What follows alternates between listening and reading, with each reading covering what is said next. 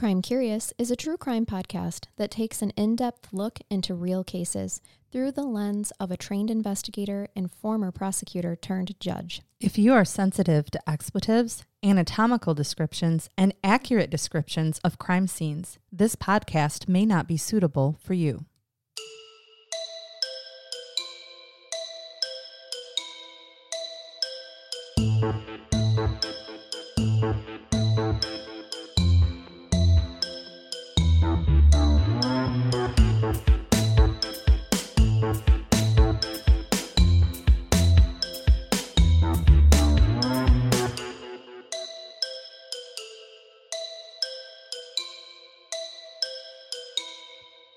Welcome to Crime Curious. I'm Charnell, and I have a very special guest for you. Megan is on, she's actually at a judges conference. So I brought in Brain Bath Jason. Hello. Hi, Brain Bath Jason.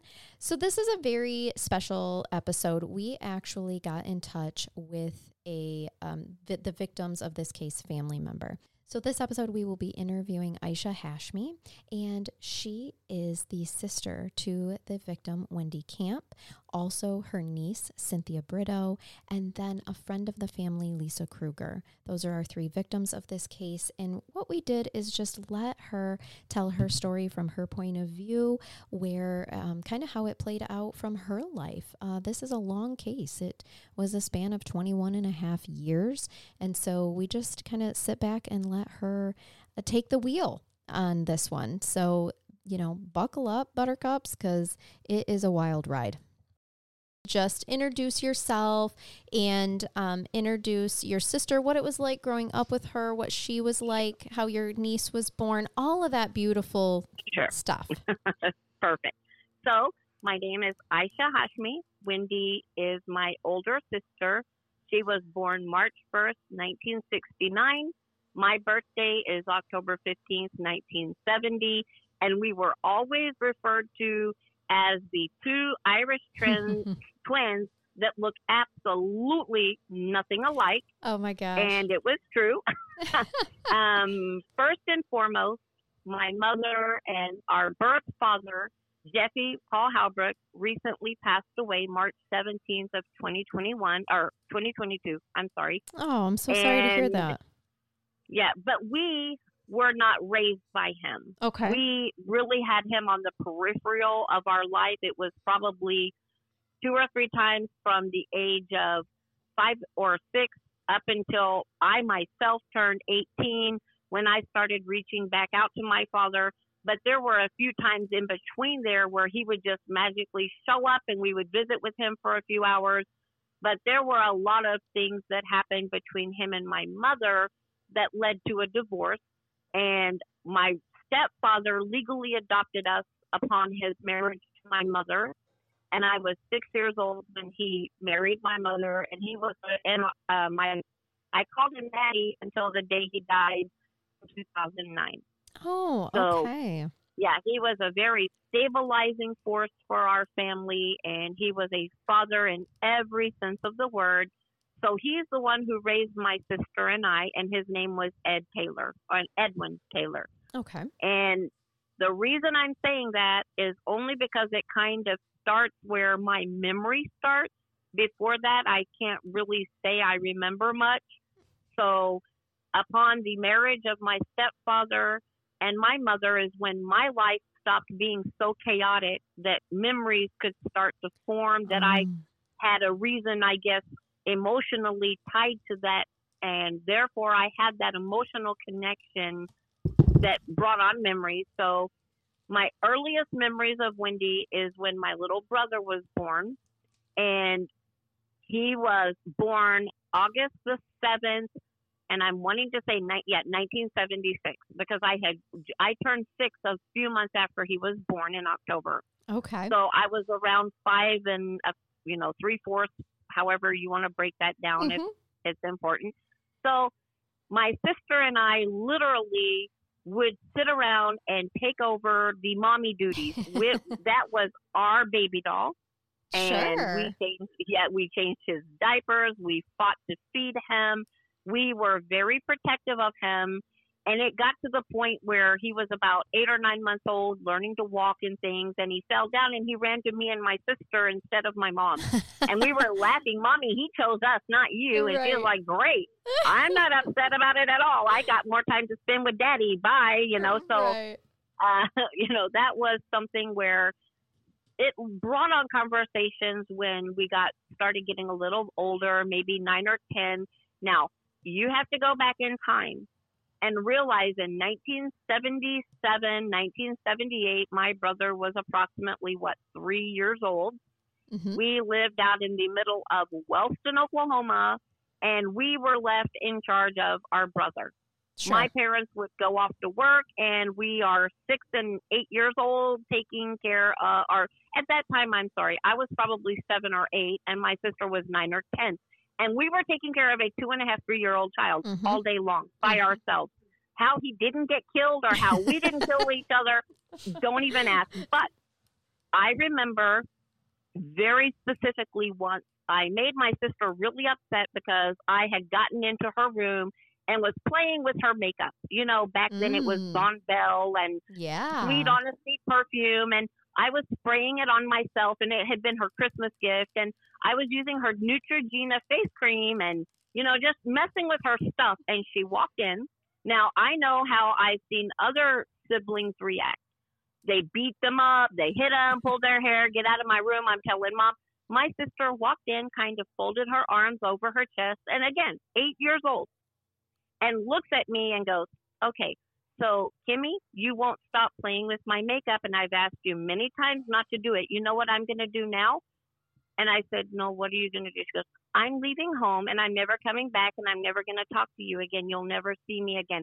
She turned around and proceeded to get a little backpack and put her little crayons and etc.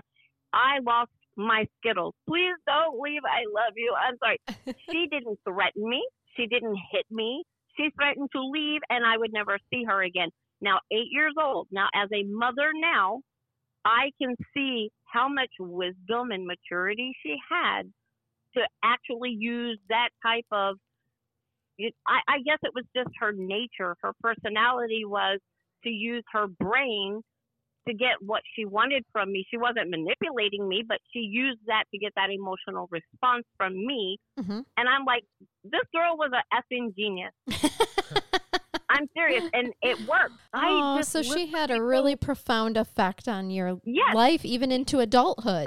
right. My sister had that kind of personality. She was very soft spoken, unlike me. Okay. She didn't look anything like me. She was brown headed. I'm the only redhead who took over. It looks for exactly carbon copy of my my grandmother, my my real father's mom. Oh, okay. I look exactly like her. Everybody else got brown hair, brown eyes. I have red hair, blue eyes, and I'm so white that I can't even get a tan. oh, My sure. sister would walk outside and look like an Indian goddess, and I was like, I hate you. I don't know why you guys look so gorgeous, and I just look like the milkman's baby. And it became a joke in Oh, our sure, family that sure. whose child are you? And I was like, I look just like my grandma. You guys shut up. I'm and I was born on her birthday, and I mean it was Oh, a wow. thing. No, that's yeah, cool. right. Yeah. so How That- did did Wendy have a lot of friends in school as you guys Yeah, were growing ex- up? Exactly. That's exactly what I was about to tell you. And that's why they called us the non related Irish twins because she was literally the most popular girl in school. She had tons of friends. Everybody would either call me Howdy Doody, Raggedy Ann, Oh, um, Half Pint from Little House on the Prairie, oh yeah. which I didn't look anything like her, but they would go, "Oh, hi, Half Pint," because I was short. I was Mhm. only five three. My sister was an elegant five nine or five eight. I I can't tell. Now the only thing is, my I do come from a obese family, and I was the only one that looked like I was two inches around and probably weighed a hundred pounds soaking wet. I've I've always been super thin. hmm So I I got made fun of, and my sister was the first person who would stand up and say, "Look, you mess with my sister, you're not going to like it. You don't mess with my my little sister." So even though she was the most popular and I was the most teased and detested person walking down the hall. I had really long hair. I mean, it was past my knees and it was super curly. And of course, when you're that young and you don't know how to deal with curls, and people would pull my hair when I walked down the hall, and being a redheaded, anybody who's redheaded will tell you we are an ultra, ultra sensitive head. And when we Oh, go yeah. to the dentist, it takes like triple the amount to just numb us up. So, long story short, my sister walked up to this one kid who pulled my hair when I walked down the hall. I was in the second grade, and she was in the third. She walked up behind that guy, pulled him by his collar, turned him around, and because she was so big, she represented, even though she was shorter than this kid, she turned him around and he sees this big, stocky girl standing in front of me. She goes, Did you pull my sister's hair? I saw you when I was down the hall, so don't try to deny it. He said, Yes, I did. She just whooped out her fist and punched him straight in the face Oh and said, You mess with my sister again, I'll kick your ass. and I was like, Thank you, Wendy. And she goes, Don't mention it. Let's go. And I mean, she was, again, very bright, very funny, very smart. She had thousands of friends. And I would want to go and hang out, and she would be like, Yeah, come on. She was not the typical sister who was like, Oh my God, my little sister and brother are following me. She wanted us to be with her. She said, No, I want her to have fun too. It's not fun without her. So the next thing I would like to say is there was an incident where we, this is kind of stupid, but it's something that really shaped me. Um, we had been walking to school every day, and we had a couple of tomato plants on the edge of where we walked. And it was about a mile and a half from our front door to the bus stop on a pure dirt road that half the time, if it rained, we would have to get big old paper or uh, plastic sacks and put them up to the middle of our thigh because when we would walk down the driveway, we might get stuck in mud and Yeah. we would be a total mess. So we would put these plastic bags around our legs and walking down to get the bus. And one day, there was this one stocky kid who used to harass me every day. His name is not relevant, but he literally would harass me every single day. Well, that day the bus had, you know, it had just rained and we got on the bus and I had picked up a rotten tomato and I was like, oh, I'm going to take this to school and see if I can cut it because we had been practicing with dissecting. And I was like, oh, I'm going to try to cut this instead of that stupid potato that they make us mess with. And my sister's like, ooh, that's gross. It's to stink. I was like, I don't care. I don't want to do a stupid potato anymore. I'm going to, I'm to dissect this tomato. I'm to try to, you know, go around all the mold and all this horrible stuff and just see what I can do. And she's like, okay, well, as we got off the bus, that, you know, I forgot because I had put it in my lunchbox and I guess I forgot. So after school, my sister's looking around going, what is that smell? Something is horrible. and I was like, oh my God, I forgot it because I didn't eat lunch that day. And she's like, oh God, as soon as we get out of the bus, I want you to throw that on the ground. You're not taking it home. I was like, okay. Well, they had the bus window or the windows in the bus were down. I couldn't have done this if you paid me $5 million to do it. But as we got off the bus, this kid who always harassed us was still sitting in the back of the bus. And I picked up that tomato out of my uh, lunch pail and I threw it. And God Almighty, I have no clue how it happened, but it hit him right in the face. As the bus was driving by, I threw it, not even intending to throw it or aim it directly at the bus. And it hit him. And the bus driver the next day said, I had to turn you into the principal. You have to go in and see him today. I was like, What are you talking about? I didn't even know that it had hit the kids.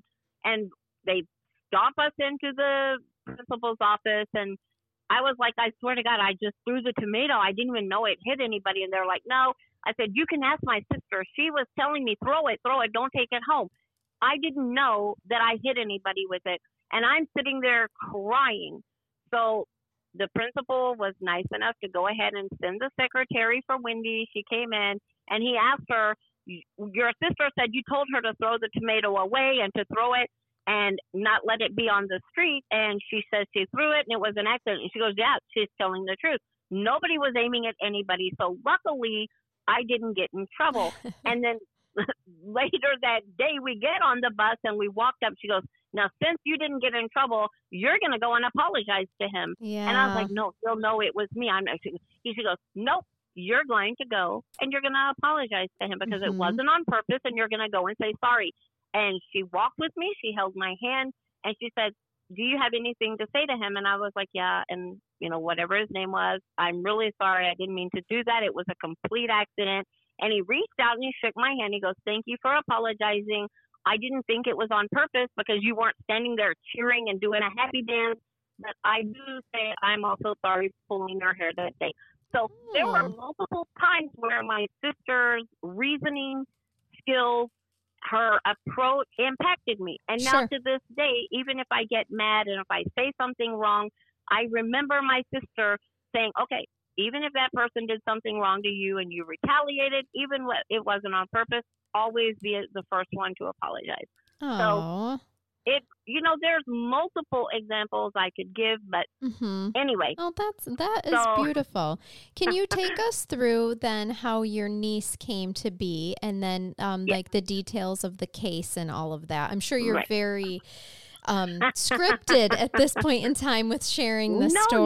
not really, because whenever I tell it, it's more letting people ask me questions, me Mhm. clearing it up, and then, you know, not really full free reign to just tell chronologically. And it is jumbled in some places for me as well, Sure. because some of the events that took place, I wasn't even living in the same state anymore. Sure. And I'll kind of take you through it as quickly as I can. So I Yeah, remember. I'm just I'm just happy to have you because you mentioned in the beginning how you've listened to Yeah. others that have gotten it wrong and it's extremely important for our podcast that we get as you know the details correct. So Accurate. I Correct. um yeah, I really appreciate you taking the time to go through this even as painful as it may be for you. Sure, Uh, it's not really painful anymore. It's it's the thing that yes, time heals all wounds to a degree, but I explain it this way: time has passed for sure, and it doesn't hurt until I remember it. And when I remember it is when the pain comes back full force. The pain doesn't lessen. The time frame that I remember it lessens. Mhm. I can go on with my life. I can play with my kids. I can go to my kids' college. I can go or university, not college. I mean, there is just a whole gambit of things to distract me in my daily life. Mhm. But when I remember them, it still hits me the same as it did the very first day it happened. So the pain doesn't lessen, but the amount of times I think about it in the day or the amount of times I think about it throughout the week lessens to Mhm. where I think about it twice a week and then twice a month and then maybe once a year on their birthdays. So the Mhm. distance from that is what has helped. But That makes it, sense. It hurts only when you think about it. So now I've gotten to where I can think about them with a lot of happiness and love and affection and not get mired down and I'm I'm just losing myself in a melted puddle on the floor Mhm. anymore. So Good. we've good. evolved. Yes. we're yep. Good. So, as for how Cynthia came into being, I remember a family meeting being called. My sister was extremely nervous. Now, I have to kind of backtrack a tiny Sure. bit to where it'll lead us up to that. So, in high school, I cannot tell you what grade it was. It could have been eighth grade or ninth, but Wendy had such amazing grades her whole childhood career in school. Whereas I got straight A's in everything but math, and it became a running joke in our family because in kindergarten, they present you a concept of addition first, which I think is backwards. They gave us addition and told us one plus one is one. one I mean, one plus one is two.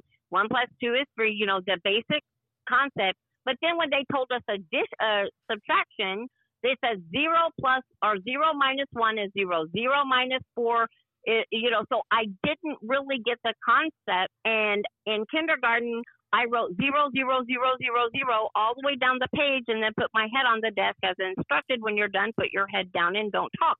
And I got a paddling in school for this. And then I went home crying, and my mom was like, "Why are you crying?" I was like, "I did my work right, and I got it, but I got beat up in school." and my mom flipped out. Excuse me, she flipped out and went and talked to the principal. And instead of saying, yeah, my child didn't understand the concept you presented, she wasn't being disrespectful, but for you to paddle her in front of the entire class for something she misunderstood was wrong. Mhm. I never got an apology from the teacher. And to this day, I have been so traumatized by math that all through high school, I straight F. I never got concept of math. So Wendy, on the other hand, was a genius and made straight A's and was loved by all teachers. And me coming in behind her, the math teacher after two days was like, "Oh, well, you're damn sure not like your sister, are you?" And I'm like, "Nope." so those were really big shoes to fill. But regardless, in seventh or eighth, maybe ninth grade, her grades were so amazing that since my stepfather, which I only call daddy, I'm just going to refer to him as daddy from now on. Okay. He was a physics professor assistant at Central State University, and my mother worked at the library as the head librarian Oh, for 27 years, and my dad was there for half of that time. I, I can't give you a specific time, but for 20 something years at least. And he told my sister, I've been speaking to other professors. We're going to have you tested and see if you're eligible for this new program called a Baraqualat, or I, I don't know how to pronounce it. So it was basically while you're still in high school, you can take university or college level Oh, yeah. credit Yeah. Right. So it had just started that year, and they took my sister, got her tested, she passed. So she started going to the university every day. Now, my father and mother were involved in something called the International Student Host Family Program. Oh, yeah. we, oh, so you've heard of it? Yeah. Wonderful. Yep. Okay, so we had people coming to our house. We had a Nigerian gentleman who came. He hung out with us. We would all watch movies, eat dinner, and sometimes we had 12 to 15 guys just show up and two girls. They were from China. We had one lady trying to teach us Mandarin. I mean, it was so wonderful that we were around people from Kuwait, Sri Lanka, India, Pakistan. You know, we just had Oh, all so these cool. Right. So we had that edge of being exposed to all of these amazing people. We learned a lot about their cultures. We would do all sort of fun events with them and go to the zoo and you know, it was like we were their pretend family. Yeah. So they didn't feel alone. And that's how my sister and I both, but at different times, that's how she met her husband to be. okay. Unfortunately, he took her back to his dorm one day, and he was born in Sri Lanka or something, but he had lived in Kuwait with his family. His name was Christopher Britto. And unbeknownst to all of us, he took my 15 year old sister back to his dorm. I guess they had a little bit of what I would call statutory rape because he was over 21 and my sister Right. was 15 Yep. Yep. and she called this family meeting and was very nervous and was crying and we were like just tell us what's wrong what's going on i thought she was going to say i fell in love with chris we all knew she was talking to him that he wants to get married and she wants to break up because she's too young that's what i thought okay. and then she popped out, well, I don't know what y'all are going to do. I don't know if you're going to like send me away, if you're going to make me get an abortion. I'm Oh. pregnant. Oh, and gosh. everybody's sitting and looking at each other going, did she say she was pregnant? like, What? what? It was the furthest thing from our mind. Now you're going back into a time frame where teen pregnancy did start become a thing. It it wasn't a thing at that time.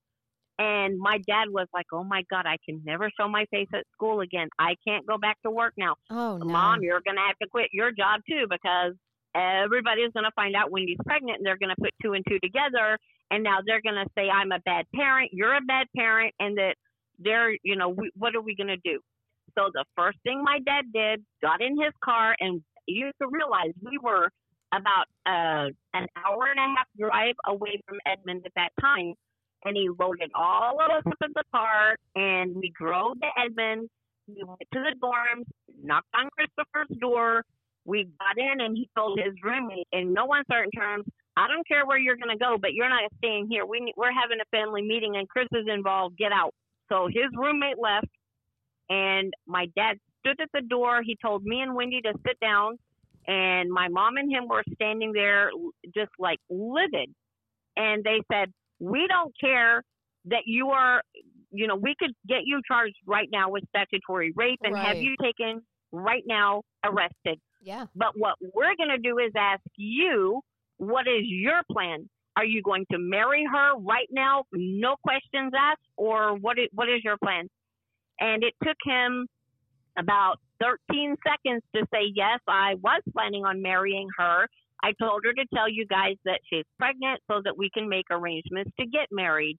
And my dad and mom kind of calmed down and they were like, okay, we've got a couple of family members that are preachers. We're going to talk to them. We're going to find out what the youngest age you can get married is. You know, we just want to make sure as above board as possible what we're going to do.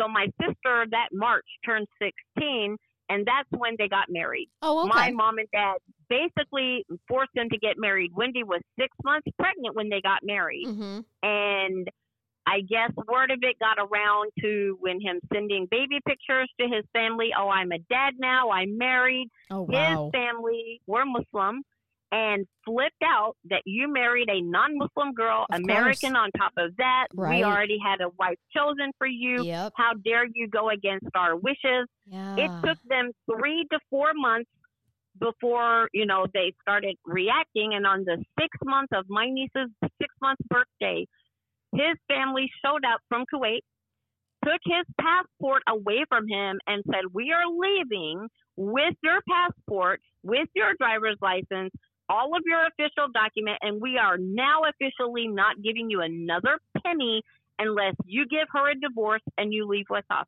oh. and he took the coward's way out and went with his family. And he told my sister as he was leaving, I'm really sorry. I love you. And my sister just looked at him and said, How can you walk away from your wife and child? Well, my family means everything to me, and I can't turn my back on them. I did something against their wishes. And now, like your family forced me to marry you without getting, you know, so I wouldn't get arrested. And now my family's upset that I was basically bullied into marriage well, we didn't bully you into having sex with her, but now that you have produced a child out of that, you are responsible. And he said, No, I'm not.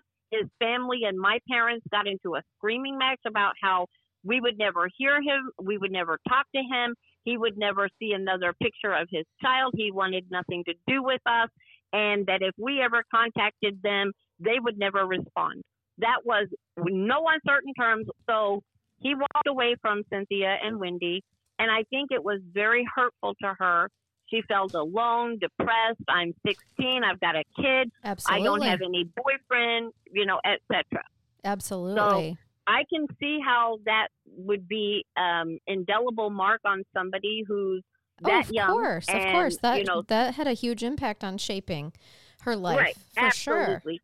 And it was very detrimental to her mental health. And she cried on my shoulder many a time. And I told her, look, all of us are here.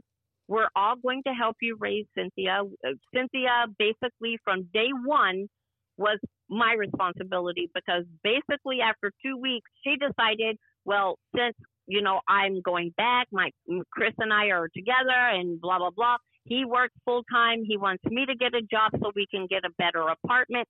And I became built-in babysitter and took care of Cynthia. Basically, within two weeks of her life, I was her full 24-hour day caregiver. Her nanny? You were Aunt Nanny? No, I was her mama. oh, okay. Okay. Yeah. So the reason being that they got married, and right after the baby was born, I think that they had moved into this really horrible economy type of apartment. And Mhm. Cynthia was probably a week and a half old. Well, Cynthia, I came over to visit, and she was covered from head to toe in flea bites. And I got Oh. so mad. I said, Look, you guys, if you want to live in a flea infested apartment, that's perfectly okay with me, but you're not keeping Cynthia here. Can I take her to mom and dad's and take care of her? And every day you come and visit her, but please don't leave her in this type of environment. She's a newborn. She shouldn't have bites over her entire body. She was fussing, crying, miserable. And I did. She said, Yeah, that's fine. She packed up all of her little clothes. I said, Nope, all I want is a bag of diapers that's unopened. I'm not taking anything that could possibly be infested with fleas. Just give me her diapers that are in the unopened bag and we'll figure it out at home. Don't worry. Yeah. So yeah. we took her back, and you know, I basically took care of her 24 seven, and she was my child. And my sister literally cried and said, "I cannot believe I have such a fantastic sister who's younger than me and is willing to be a full time mother, and I wouldn't trust her with anybody but you. I know you'll love her more than I do." the same level that I do and nobody you you just don't have that kind of guarantee from anybody else. So she was very happy that I decided to take her. She said, Thank you for loving her. Thank you for being a good sister. And I basically was 24 hours, seven days a week with Cynthia from age of two weeks and up. Until what that- age? Until, okay. So that's kind of going to transgress into something that I have to tell you about Oh, okay. first. Yeah, sure, Okay. sure. Yep. So I was taking care of Cynthia, and in the interim, I turned 15 and a half, and I, or 15, I'm sorry, and I met my future husband to be, who I'm still married to now. Uh-huh. And we started conversing, talking to each other, and I can't really go into exact time frames just because it's so screwed up. But after that time frame of 15 years old was when well, how can I word it? Okay, that's when she got a divorce and he took off when Cynthia was six months old, Uh huh. and I must have been just hitting 15 and a half at that point, or almost 15 and a half. Then she came one day to play with Cynthia, spend time with her after work, and she had gotten a job at Braum's, like two months after Chris left her. So Cynthia was approximately eight months old. At that point, she told me she met this guy at work at Braum's, and his name is Chad. Chad, no. And I was like, is he a nice guy? And this, she goes, I don't know. He seems to be. He wants to go on a date. And I was like, okay, have fun, live your best life, you know, do whatever you got to do, you know, whatever you want me to say. And she started dating him. Now I can't tell you the timeline of how long they dated because it wasn't really a date like a normal guy would come and pick you up, take you out on a fun event, and drop you off at home. It Oh, wasn't okay. that. It was more like you're gonna go out in my car, we're gonna canoodle for a while, and I'm gonna drop you off at home. Right, right. That That, was that, the- that was what I was getting from what you were saying. Uh huh. Yeah. It was more like, okay, let's go over here, have sex in the car, and I'm going to drop you off at home. I don't know how long that occurred. I don't know how long it was. I was very young. I was taking care of a, a newborn. Right. I can't give you any timeline other than the days blurred together. Sure. And I makes just sense. was like, yeah, I just can't remember. Now, I do recall when I moved back into my parents' home because my future husband had proposed to me and he wanted to get married, but we, he couldn't afford his apartment anymore. And I came into my parents' home and they knew that I was engaged and they said, well, it might be frowned on by others, but he's a really good guy and he treats you really well. He helps you with Cynthia. If he wants to move in, we are fine with that. Now, he moved in and he became like daddy when between his classes to Cynthia and he was going, you know, he was very involved with Wendy. Wendy adored my husband. My husband adored Wendy and Cynthia both. So it was a really good family type of eh, you know environment that Yeah. Cynthia was in, and that made my sister very happy. She said Cynthia's stable, she's thriving. I already had her learning her ABCs, and she was about a year and a half old and could sing the ABC song. So my sister was extremely happy with Cynthia being in a stable home with a lot of love, affection. She couldn't have been more thrilled. She would come and see her when she could. Sometimes it was every other day, sometimes it was every day. It just depended on what she was doing with Chad. Sure. Then we found out that she was pregnant Okay. and Jonathan was on his way. So Chad, being the person that he is, said, "Can I live with your family too?" And we were like, "Well, we're heading out the door pretty quickly. You know, we're just saving to to move into our own apartment, and Mhm. we, you know, then we won't be here anymore." I'm taking care of Cynthia, so therefore I can't get a job, and my husband is working, you know, part time and going to school full time. We don't have a lot of money, sure. that's the only reason we're still living here. But then we got married and we were found out around that time. Well, after Jonathan was born, he was born November. Oh gosh, what day was he born? I've got two kids myself in November. November 22nd Okay. Was when he was born. So that's Wendy's And- second child. Yeah, that's Jonathan, the one Mhm. who caused all the things that happened was brought on with Jonathan's birth. Okay. So Jonathan was born November 22nd, and I've got his birth certificate right here in my hand. I just want to confirm because I take it out of the little envelope. Yeah, so he was born. It says Mr. and Mrs. Chad E. No welcome Jonathan Michael No on the Sunday, the 22nd of November, 1987. So at that point, I was already married to my husband. We got, or no, I got married June 10th, 1988. Sorry, we Okay. weren't married yet. Not yet. Yep. So he, yeah, so my husband had moved in, but at that time we were still just fiance and etc. And I was all, gosh, what was it? Um, I'm trying to think of one thing here because when he was born, literally within a few weeks is when my sister started getting confused. She wasn't able to talk properly and she couldn't swallow, she couldn't eat. And she would like take a drink of juice and it would just like fall out of her mouth and she would take a bite of food and just couldn't even figure out how to chew. And we're like Oh what's wrong with you? it's just food. Just move your mouth up and down and chomp it and she just like she couldn't even follow basic instructions and the night before my husband woke me up and was like the baby's crying and and he's been crying for a while and I don't know if he's being extra fussy you know, maybe you should go offer your sister a hand and see if you can take the baby and and get him to quit crying. You, I said, okay, fine. So I walked in. Before I even opened the door, all I could smell was marijuana. It was so heavy and so strong. And I got really mad and I slammed open the door and I said, What the hell is wrong with you sitting here smoking weed and a child is a newborn and you're sitting here, you know, smoking that even in the same room as him? Mhm. Now we I was upset because they they were both smokers and they would smoke around him and that made me mad too. Sure. I was like, if you have to go smoke, smoke outside, you know? yeah. Well my that was normal for the time. Well, yeah. Everybody in our family smoked at that time. My husband and I smoked, my Sure. parents smoked, Wendy and Chad smoked.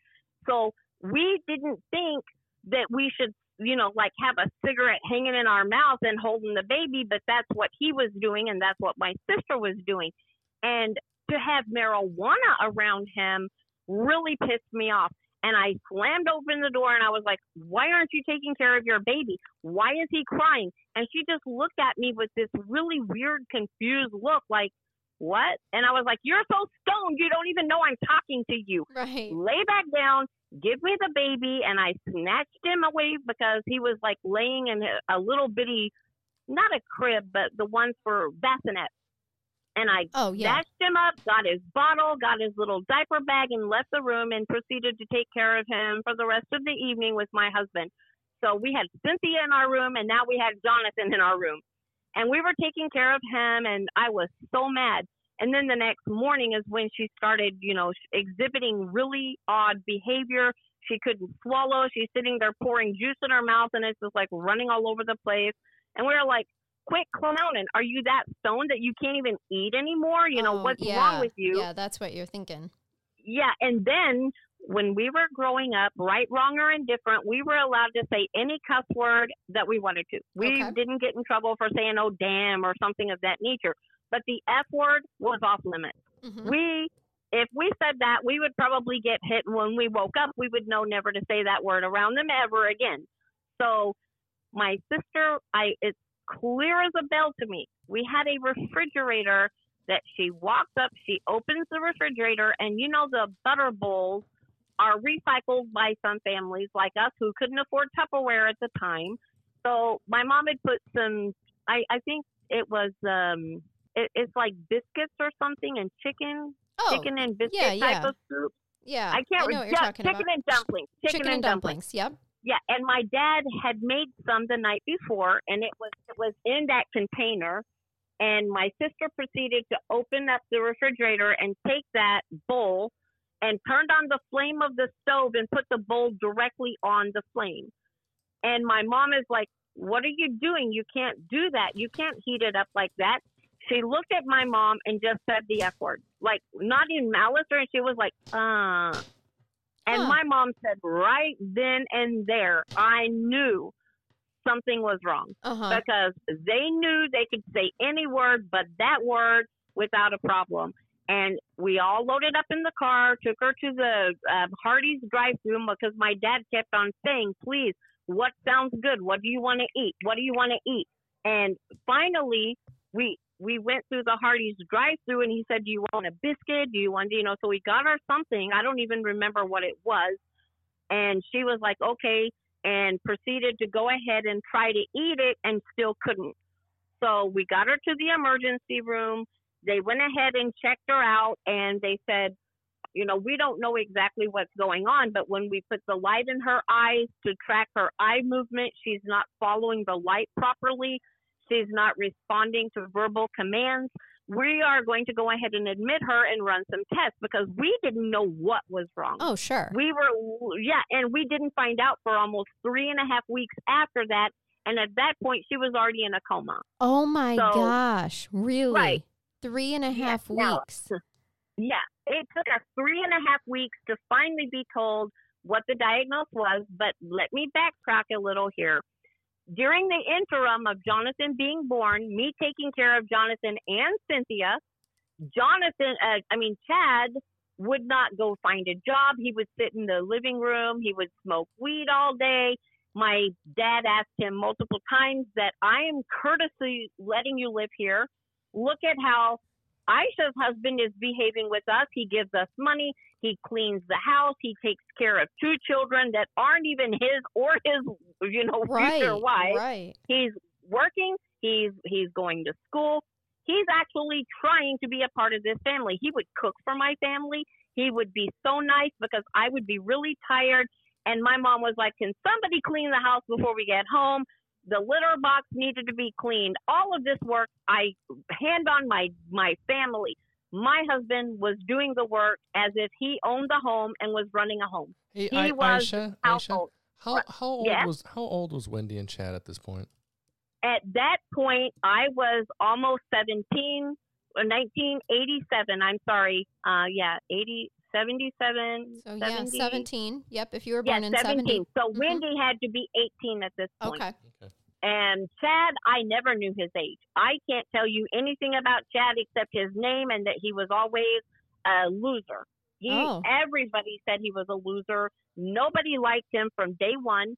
He actually, what I was saying about that, my he wouldn't get a job. My dad challenged him that look at what Aisha's husband is doing. He's helping us out. He cooks dinner, and you know he goes and gets groceries, and he's an actual functioning part of this household. At that point, I remember hearing my father berating him that why aren't you trying to look for a job? You don't go to school. You sit around and smoke weed all day, watching television, and I'm very graciously allowing you to stay in my home because you and your wife are, you know, your my daughter's pregnant by you, and I don't want to throw you out on your ear because unfortunately, I know my daughter, she'll follow you, and she's gonna be living on the streets.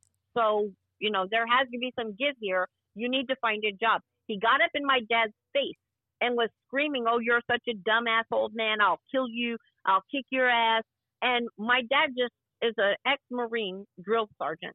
Okay, so my dad just stood there patiently waiting for him to quit running around like a hopping monkey, and he finally said, "Excuse me, you can get out of my house today.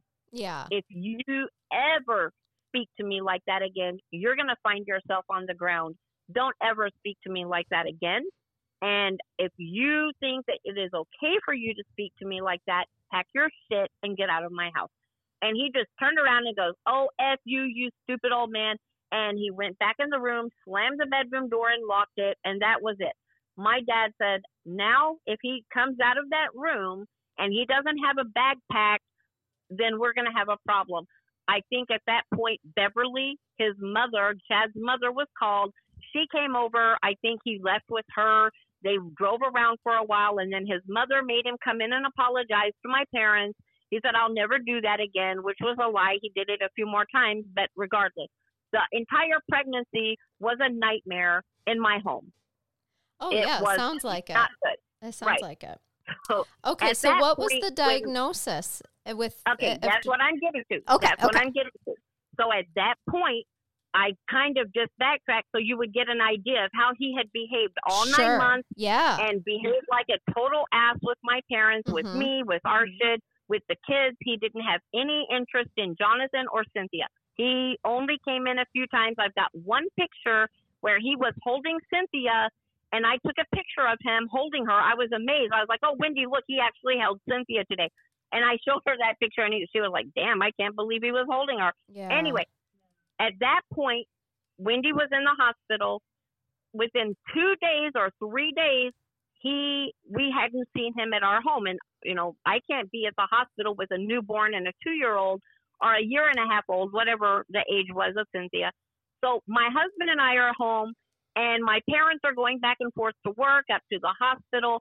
On the third or fourth visit to the hospital, the nurses handed my parents a sheet of paper and said, "Yeah, Jonathan's father was here, and he said to give this to, to the Taylors when they come to visit Wendy. Here you go." My parents opened it up, and it's divorce papers. Oh my And gosh. they're like, "What the hell? Um, your wife is in the hospital less than a week, and you're giving her a divorce?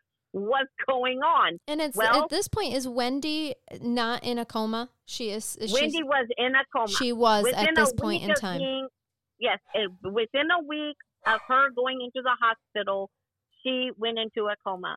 They Okay. didn't know why. They were trying to diagnose why.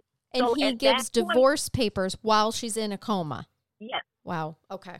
and it was literally within a couple of days of her going into a coma. It was, I think she had been in the hospital at the most a week and a half to two weeks. I can't give you the exact time. Again, like I said, I wasn't personally going back and forth to the hospital. Of course, because you're taking care of the once- kids. right. Yeah. Right. So my dad would substitute with my mom, and me and my mom would go, or after a week, I would go with my dad, and my mom would stay home with the kids and my husband. So it was kind of back and forth where I think I got to see Wendy once or twice, and she was already in a coma. They just didn't know why. So I was surprised that Chad had given my sister a divorce out of the blue, and we were confused. What is going on? How come he gave her a divorce? So in the interim, we were told that it's multiple sclerosis. And they said that it can be brought on three or four different ways that they know it's happened in a certain pattern, but they still don't know why it happens to everybody. And they said that the typical reasons are a head injury or head trauma. Number two, it could be brought on by very, very high fever. Or three, pregnancies between the ages of 26 to 20 or 24 to 26. Oh, she's Also can 18, bring on- right? Well, right. So they said that it could be that that's the latter category because, as we all know, she gave birth to a child when she was 16 and now she gave birth again. And it could have been that her body was just unable to sustain that kind of trauma at that young of an age. And her body, my, mylar coating in her brain is gone. And that's what conducts the electrical pulses to tell your arm to move or to blink or to for your memory, anything. And that mylar coating is now gone. So we have to figure out what's going on, how to get the coma. You know, we are just in a holding pattern at that point that she may not ever even wake up. Here's where the the whole chain starts with Jonathan no longer being with our family is because of me. And if I would have had hindsight is 2020, I wouldn't have gotten okay. I don't want to get ahead of myself, so I'm just going to go ahead and say this. At that point, my husband and I got married June 10th, 1988, and I found out that I was pregnant. And I remember going to the nursing home where my sister had been moved from the regular hospital to a nursing home. And I went and visited her. I remember holding her hand. I was crying, and oh, I found out I'm going to be a mom now. And I'm just excited to tell you we we had so many discussions over you know, oh, well, when I grow up, I'm not going to do what mom and dad did. I'm going to do it this way and I'm going to do it that way. And she's And still in I a remember- coma at this point in and time. she was in a coma. okay. Okay. She was in a coma. I never got to speak to my sister ever again. okay.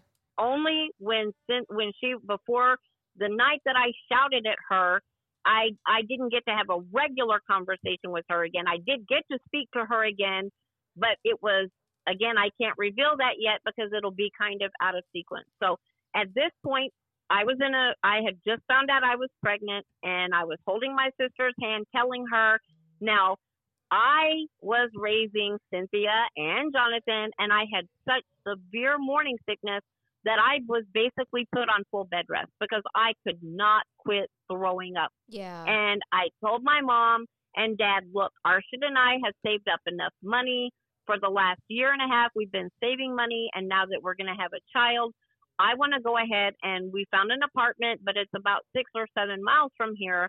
And I'm not going to be able to take Cynthia with me and take her away from you guys. She needs to have you and dad in her life every day. And then y'all can take her up to see Wendy as well. So I don't want to take her with me and I can't keep Jonathan. I can't even get up out of bed without throwing up. And yeah. we're in the middle too of young moving. at this point in time. Yeah. Right. Yeah. And I said, now she's attached to all three of us. We are her core family. And I don't want to take her out of her, the only home she's known. Mhm. I would rather let her stay here with you guys. Now, Jonathan is a whole new bag of worms. I cannot take care of a newborn. So, what I asked my mom and dad that you guys can't take her because, or him because you work all day. Cynthia's old enough to go to daycare, but Jonathan is not. So, what can we do? So, we reached out to Beverly. And I told Beverly, look, I can't take care of a newborn. I'm being put on bed rest. I'm so sick. and, and is then we- Beverly Chad's mom? Yes, Okay. yes, grandmother. Yep. So, So that's Jonathan's ran- grandmother. Right. So we asked her and she agreed. Now, at that point, my husband and I had saved enough money for the apartment, but you need a bed, you need a blah, blah, everything. So Beverly was so nice when she found out that we didn't have a bed. She brought a bed to our home, She was a mattress and box spring, hooked it, you know, brought it in our own vehicle to our apartment. She had brought a couple of pans for us and silverware and it was all wrapped up so nicely and she was so nice to us and then we needed help to co-sign for a car because we had uh, even though we had a down payment they required a co-sign so she even was so nice to co-sign that Oh, for us wow. Okay. but here's the rub she wouldn't quit flirting with my husband and i was like arshad beverly's a little too friendly with you she'll get real close and sit by you and stare up at your eyes and I feel like she's flirting with you and she's coming on to you. And he was like, no, she's just Oh, really that's nice. not good. No, she's flirting with you. hmm She's literally coming on to you. Sometimes And guys are oblivious to that. and I was like, no, she's coming on to you. And he didn't believe me. And at this point, I'm about six, seven months pregnant. He's like, oh, you're just being hormonal. I was like, I'm not hormonal. She's coming on to you. So we went, you know, back and forth about this, and I started kind of distancing myself from her. I was like, I don't want to go see her. Well, one day my husband pushed and pushed and pushed, and I was about eight months pregnant. He's like, oh, well, let's go visit Beverly. And I was like, okay, fine. So I called her, hey, Bev, are you at home? You know, we wanted to drop by and visit you. Just Arshad was, my husband, Arshad, was probably bored just sitting at home. So he wanted to go somewhere and, you know, okay, let's go see Beverly. When we got to her, she was like, yeah, I'm, I'm free. Y'all can come over. When we mm-hmm. got there, the trailer that she had lived in was completely empty. No cars. All the decorations outside were gone. I looked in the windows. Oh, wow. No stick of furniture was even in that house. So I asked my husband, should I call her back? He goes, nope. She gave a very indirect message that she doesn't want us to be around her. If she would have wanted us to, she would have given us her new address. Obviously, she wanted you to find out on your own that she no longer wants to be involved with us by, you know, us going to an empty home. So I said, fine. We never, you know, worried about speaking to her after that. So in the interim, I was um my husband and I were living in our own apartment. We would go over and spend time every day with Cynthia. Jonathan was at that point already living with Beverly. We never reached out to see, oh, can we come visit Jonathan? My focus was Cynthia, to be very honest. My focus was she's almost two. We've got this amazing relationship with her. She's like my daughter. And we would go visit her every day. At that point, I was doing a lot better with morning sickness. I no, I couldn't have been eight months pregnant because I had placental abruptus right as I started the seventh month of pregnancy. So that was when I was six months pregnant. I apologize. Okay. So that's all right. November, yeah. So July 11th, 1988, I went to sit up in my room. I was waking up for the day. My husband had already left to go to work. Gave me a kiss on the forehead. I'm, I'll see you later. And I was like, okay, now that day he worked at Hardee's. You know, it's a fast food company that was bought out by Carl's Jr. Yeah, if you've yeah. ever heard, Yep. oh, okay. We have We love we, Hardee's. we have them up here. Oh, Yeah. right. So at that time, it was Hardee's. Now we lived in a basement apartment that you had to go down three or four stairs, and then our apartment was the first apartment in a little hallway on the left. If you walked out of that, you would walk out of this. You know, you go out of the apartment, go up Mhm. three or four stairs, and there's a payphone right outside of our front door. Okay. So that's very important because that morning I woke up and, you know, was thinking, okay, he left. I'm not going to keep sleeping. I need to get up and, you know, do some exercising, walk around, you know, get the blood flowing, have some food. I sat up and I was like, oh God, my water just broke. I felt instantaneous soaking water. I opened the covers off of me and it wasn't water, it was blood. And I was started to Oh scream. no. Oh I was sure, like, sure. Because you're oh six months my pregnant. God. Yeah. Right. And I'm by myself. We Yeah. didn't have cell phones back then. Right. We didn't even have a phone in our home. Yeah. So I had just started the seventh month of pregnancy and I'm thinking, this is way too early. Am I dying? Oh my God. So what do I do? I run out the front door, up the stairs, To and the I'm payphone. standing and calling the payphone. Yeah. And I'm calling Hardee's, and his boss was like, "Oh, well, he's not here." And I was like, "What do you mean he's not there?" And I'm thinking, "Is my husband having an affair? He told me he was going to work. Where the hell is he?" right. And I run back down, and I'm just crying. I'm like, "Oh my God, what's going on? Where's my?" And I'm standing in the bathtub, just bleeding profusely. And not knowing what to do. I literally did not know what to do. And all of a sudden, I hear my husband screaming my name, Aisha, Aisha, where are you? And he goes, I literally walked in, thought it was a crime scene. oh yeah, I bet.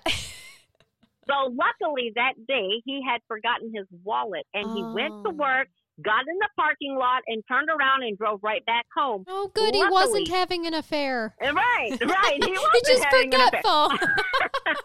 and I was like, I, he sees me in the bathroom and he thought I had gotten attacked. He said, "Oh my God, the front door's open. There's blood from all Yeah. the way from the payphone. There's sense. multiple trails of blood. What the hell is going on?" And I said, "No, I thought my water broke." Well, what do we do? We very calmly line the seats with a towel and we drive to Children's Hospital, which was a 30-minute drive away in downtown Dallas. I mean, uh, Oklahoma City. We get there and they immediately hook me up to all these monitors. They ask what happened. I said, "Is it hurting?" I was like, well, not really. It's just like a little cramping, but am I dying? They're like, no, but the baby might be. So what we're going to do is we're going to go ahead and pull the baby out. And I was like, what? Is the baby going to survive? She's so young. We already knew at that point it was a girl. Uh huh. And they said, um, we can't tell you anything. We're just going to. And my husband said they wheeled you in at like maybe 1245 in the morning and they brought the baby out at 104 Wow. and rushed her down the hallway in that little neonatal unit, took her to the neonatal ward, and I had a full on cesarean under full anesthesia. It wasn't like a calm, you know, okay, the dad can be at your neck, we'll put up a little. No, Right, it was right, none of that. It was an right. emergency, Emergency. cesarean. Sure. Sure. Right. Okay. So when I woke up, my husband was gone. He wasn't in the room. And I was like, Where's my baby? And they said, Oh, well, she's on the other hospital. You would have to go over the skywalk. And I said, Challenge accepted. I got up out of that bed and I made a turtle crawl um, all the way to the elevator, went up to the fourth floor, walked all the way across the stuff, and I got to go see my oh, infant Gosh. but then I have no clue where my husband was. And I'm sitting there, just they wouldn't even let me hold her. You know, I just had my hand in the incubator, just sitting there crying. And anyway, I remember at that point when when we finally got to bring her home, it was three months later when she was finally heavy And, enough and to in let the us take her. And in the meantime, Wendy is still in a coma Right. while your Wendy guys was- are going through all of this. Yeah. Right. And Wendy was still in a coma. I was going back and forth to the hospital every day because I wanted to nurse. and I would have to take my milk four times a day to the hospital. Yeah. It was yeah. just my focus at that point was hyper intensive on my child may not live. I I want to go and spend as much time with her as I can. I want to give her Mhm. the best chance in Of life. course, I want to nurse all of this. So finally, we we got to bring her home, and this was October the 12th, a few days before my birthday. I was like, I got the best birthday present ever, and I was so happy that I got to bring her home. I got to spend time with her, and literally, she passed away on November 12th, 1988. So she was four months and one day old. And that's why November is so hard for me. Jonathan was born November 22nd. Yeah. My eldest is November 24th. My middle, my baby's November 17th. And I tell everybody, God took one of my children away from me in November and gave two back. So I am I so try to put a positive Yeah. spin on sure, that. Oh, I- sure. yes, I know. yeah. So um, at that point, Wendy must have started coming out of the coma because she was at the house in a wheelchair. And I don't know when she came home. I can't tell you sure. what day she Because came you were home. going through My- your own things. right. Definitely. Right. I just remember. Right. And I remember we were all happy she's home, and my mom and dad bought these special phones with these huge buttons on them so she could call if she had to. And I remember it being, uh, oh, hi, Wendy, you're back home. Great. I'm so happy. And she was going through rehab. She got a job where she was sorting glass for the blind and deaf, where, you know, it was like a handicap type of job so, because she couldn't walk well. And I know my family was helping her through that and getting her back into the workforce, trying to help her feel normal, helping her learn how to speak again, how to how to walk, how to feed herself. It was a very intense moment for her to go through learning everything again. And now I'm like, okay, I don't have to focus on her being in a coma anymore. I'm living my life. She's Sure. living hers. Great. okay. So then she was got to be reunited with Cynthia. Cynthia was like, oh, I'm going to help my mama. You know, at that time, you know, just Yeah. back into normal routine. wonderful. The day my daughter died, she came to the funeral. Cynthia was at the funeral, but I don't think she could connect with me properly because it was Thanksgiving Day. And my husband and I came over to eat dinner with the family. And that's why I said I never had a normal conversation with my sister before she went into a coma. That was the end of our normal Sure. that makes sense. So right. So at that time, when I we went over to have Thanksgiving dinner with the family, and my husband had bought me this really sweet little container of lipstick. Don't ask me why, but I decided to wear it that day. And I told you I'm super white, and lipstick was a dark red that I normally wouldn't have worn, but because he gave it to me as a gift. And I'm only mentioning the stupid color of lipstick because my sister was sitting in her wheelchair at the table and I came in. Now, because I was always thin, my sister always used to say, Oh, you're so much prettier than me because you're so skinny. I wish I was skinny. Well, she took one look at me and I don't know if it was jealousy that I'm healthy, walking around, talking, everything's normal. I'm holding my baby, everything is great. And she looks at me and goes, Oh my God, do you think that that color of lipstick is good for you? It doesn't look good. It's too dark. And I was like, My sister has got a personality change because she would have never Oh, said something. Sure. like yeah, that. that doesn't sound like the person you described in the beginning. Right. And I was so taken aback that I just remember looking at her and I was like, yeah, I agree. It, it is really dark, but Arshad got it for me as a gift, so I wanted to wear it. And she was like, whatever, and just kind of shook her head. And then two minutes later, she was like, oh, when did you guys get here? How long have you been here? I was like, oh, we've been here for a minute, you know? And Yeah. then I realized she didn't, she couldn't even remember talking Right. to me. And I realized at that moment, whatever she said, blow it off because Sure. even if it, it's, you know, who cares? yeah. So that was the last time I got to speak to my sister because after our daughter had passed away, I was not able to really get back into a functioning mood. I was very disheartened. I wasn't Sure. depressed, but I wasn't in the mood to go running around talking to people. I just wanted to crawl in a corner and and cry. Mhm, I mhm. didn't want to live. I I wasn't trying to kill myself, but I just didn't want to be an adult anymore. I was like, I'm done adulting. I just want to be a little kid again, and I'm just gonna sit here and cry. So I remember Arshad's brother, who is a physician, said, "Why don't y'all come here to New York? We'll keep you distracted. You you'll you know you'll get a change of scenery. You won't go back to a dreary apartment where your child is no longer present. Yeah. Why don't y'all move here So to New York?" You so guys we did. moved to New York. All right. Right. So we yeah. So we moved to New York about two months after our daughter passed away. So you're talking early 1989, Okay. and we moved. And at that point, I didn't get to see my sister again. That was like the last time I saw her was at that Thanksgiving dinner that we had as a family, and. Yeah. I got the news literally in 1992. I get a phone call from my mom saying, I mean, she was crying so hard she couldn't even talk. Sure. And there were a couple of letters that my sister had written to me. I've got one that was, um, she had started writing it in June. I didn't get it until July. And I don't know if she had forgotten to mail it. You know, things happen, but I've got a picture from Cynthia. And, you know, she had signed her name at the top in her, you know, horrible one first grade handwriting Yeah. Yeah. and it was in 1990. And then there were a few phone calls where I would call her. Once I did come down and visit from New York, and I got to spend time with her, Leon, my little brother, my uncle Ronnie, Cynthia. We all went camping, but Wendy was more interested in hanging out with Leon. Now, how that relationship happened, I can't even tell sure. you because Sure, I you weren't in there. New York. yeah. Right. So Okay. I just know that oh, Wendy's getting remarried. Okay. While she was still in the coma, we had her um, sterilized. You know, they went ahead and, and cut her tubes and gave her tubal ligation because we don't want her to have any more children. We Oh don't know what it would do to her body.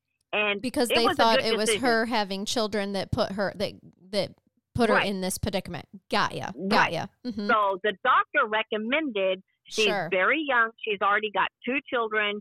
And because we strongly suspect that this happened, if she ever gets pregnant again, it's not even whether it's going to damage her, it could, it could kill, kill her. Yeah. Okay. And that's why my parents made the executive decision sure. That, that, we're going to go ahead and do this. And I told my mom and dad if she ever wants to have another child, my husband and I will carry it for her.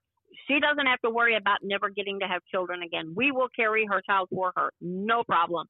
So that was done with a very happy heart that we Mhm. can go ahead and sterilize her, and she's not cutting off ever having a child again. We're good. Yeah. So, yeah. So she th- meets then- Leon at some point in time, and they're going to get married Right. between 1989 and then 1992 when you get the phone call. Well, She's- they were. I I don't know when they got married. I just know that she had met Leon. His brother worked at the same hospital that my sister was in, Oh. or he also worked at the same hospital. I see. Somehow he was. He met Wendy at the hospital, and he was helping out with her rehab and her oh, physical therapy. Okay. Okay. And they fell in love, and then she got that job sorting glass and all of that stuff. yeah. But I wasn't present when Leon came into the picture initially.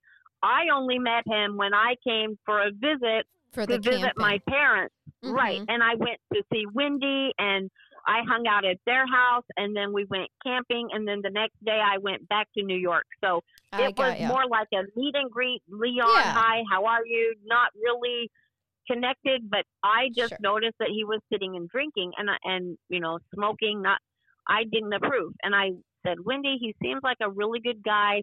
At that point, his father was very old and he was living there, and I remember Wendy was upset for three reasons. She said, yes. Leon helps his dad a lot, and I'm very proud of him. He he he really takes care of his dad, and he won't quit drinking. He won't quit smoking weed, and I'm really upset about it. I don't want that around Cynthia, and now I want to get my son back. I don't want him to be around the smoking and Mhm. drinking and things.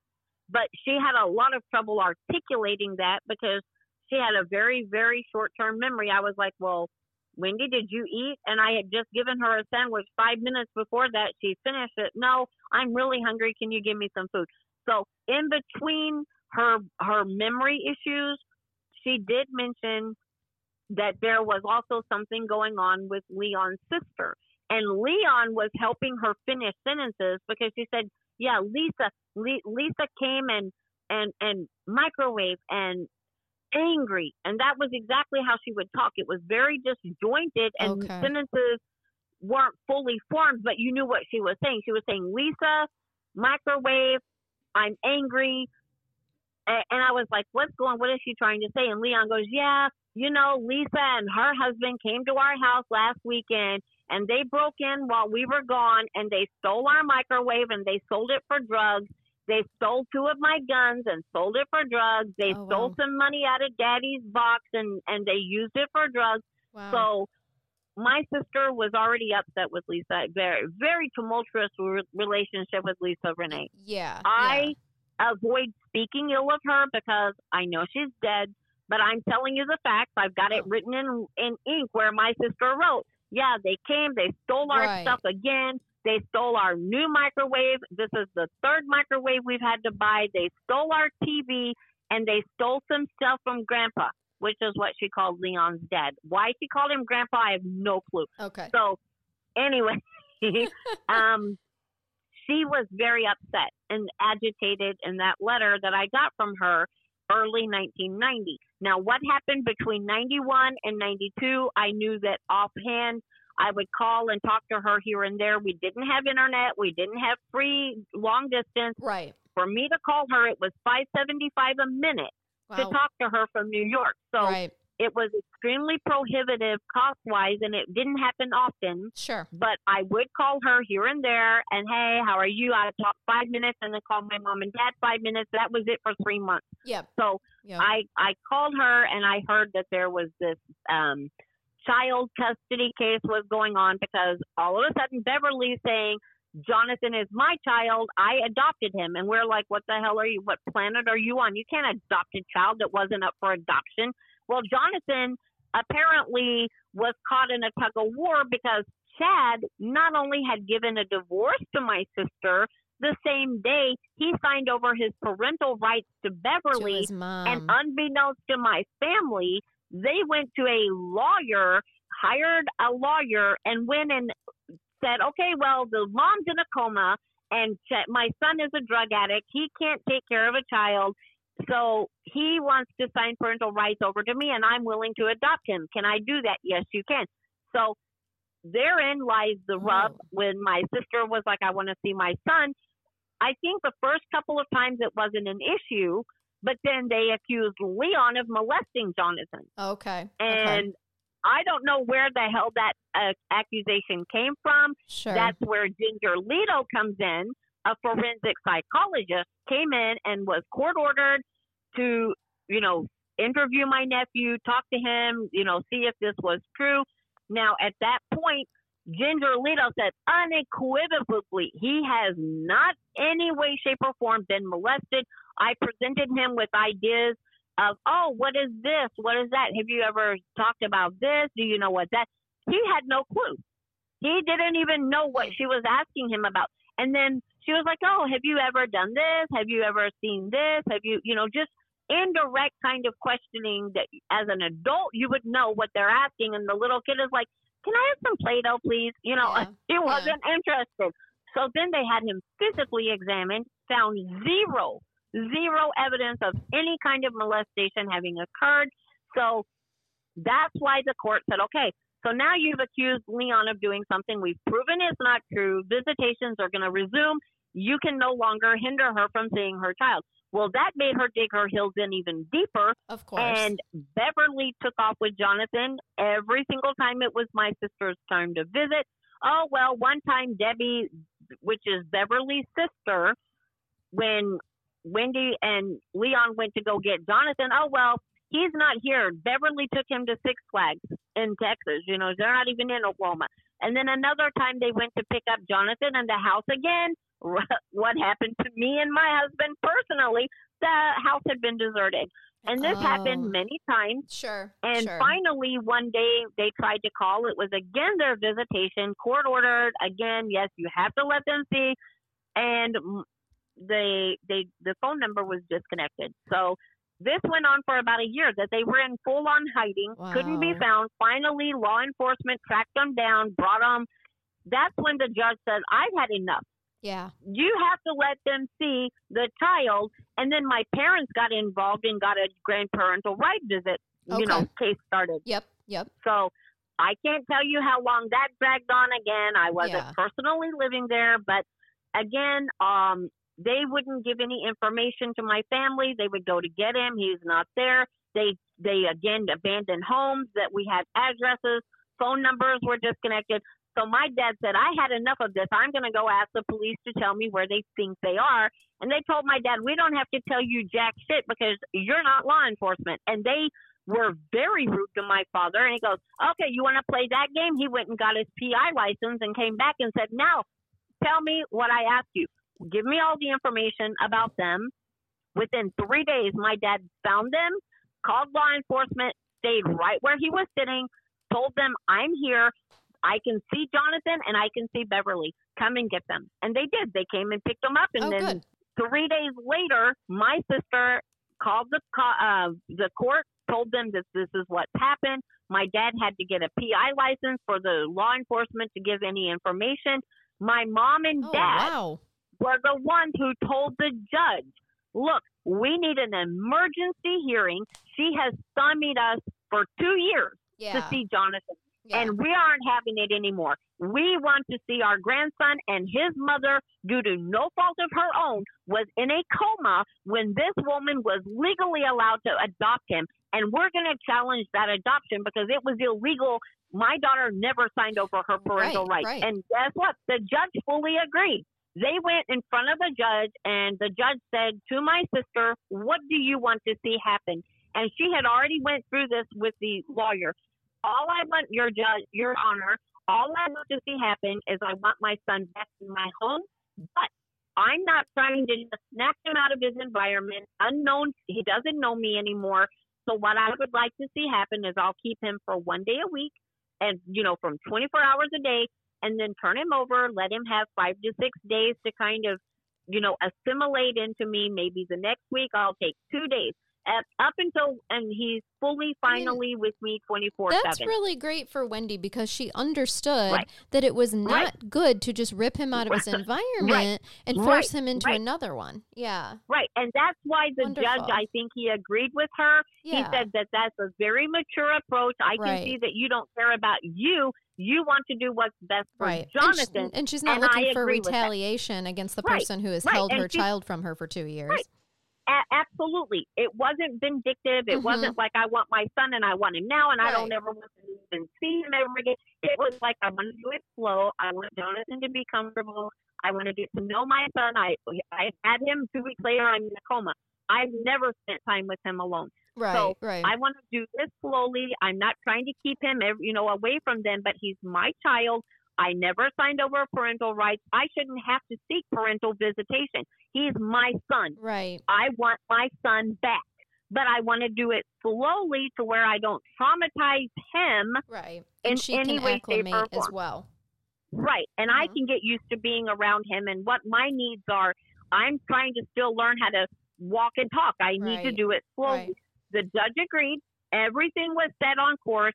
Three days after that court hearing, she was supposed to get him the very first time starting this new routine with Jonathan that Saturday. Jonathan, uh, Chad called and said, "Hey, would you like to see Jonathan today?" And Wendy's like, "Oh, "Yeah, right. You know I can't drive. Leon's at work. I can't come there." Well, don't worry. My mom said she'll come and pick you up and then she'll bring you back home and you can have an extra visit today if you agree. Now, Oh. whenever Cynthia heard, "Oh, I get to go see my baby brother." Right. Lisa Renee somehow was corralled into the whole situation by Leon saying they they even admitted to bringing a, a gun to court. I don't trust Beverly. She's a bad person. I don't feel comfortable with you going by yourself, and I have to work today, so I can't take you. If it's uh, you know I can't go with you. If you want to go, you have to take Lisa with you. I would feel more comfortable with you. And here, Okay, Lisa Le- Renee was Leon Mhm. is advising her if you're going to go with Beverly, then someone needs to go with you and Cynthia. right. And so this Right. is this is where Lisa comes in. She's going to That's essentially like Renee. yeah, that's she's going to chaperone essentially. Right. okay. Now Lisa Renee was a super super skinny, maybe a hundred hundred and ten pounds, super skinny, and she was a drug addict on methamphetamine. So that ought to tell you, you know, her mental condition wasn't great. She Okay. wasn't mature. She wasn't responsible. She was only 22. She already had Oh, three wow. or four kids, and she was living um, a life of drug fueled frenzy. It was a very chaotic lifestyle that she and her husband were living. Wendy was pissed off. She didn't like Lisa because Lisa wouldn't quit stealing their things for drugs. And she was like begrudgingly agreed, okay, Lisa can go. Mm-hmm. And the next thing that happens is that Beverly and Ida, Ida's Beverly's mother, Chad's grandmother, Okay. Jonathan's great grandmother. Right. So Jonathan's with grandma car. and great grandma. Okay. All Right. right. So they both show up and they got really, really pissed off that Wendy and Lisa and Cynthia were waiting to get in the car and Leon was outside as well. And she goes, Well, I only agreed that Wendy, we're only taking Wendy to see Jonathan. And Leon supposedly said, Cynthia wants to go see her baby brother, and I don't want Wendy to be alone because of her health condition. She struggles to walk. Sure. She needs help to walk and talk and eat. I want Lisa to go. Okay. So she was like, okay, well, God damn it, they can go. And was like very rude. All right. It was obvious she really didn't want them to go. Right. She Okay. only wanted Wendy. So they all load up in the car. Now, here's where a lot of misinformation I've seen regarding this. And I'm telling you factual facts Okay. that the OSBI personally told me, my mom, and my father when he was still alive. Okay. the OSBI says it is corroborated with what your mom's telling us, not Leon. Leon was never called by Wendy. Wendy only called my mother twice that day, not Leon. If you read, Okay. oh yeah, Wendy I, called Leon. I have read time, that Wendy called Leon. Yep. Right. It's, it's not true. Okay. Wendy called my mother to let her know that she had arrived safely. She said that you know we're gonna we're talking to Chad and you know we were we you know everything is going great. So when they left, I don't know what time it was. I think it was four or five in the afternoon, according to court records and all that.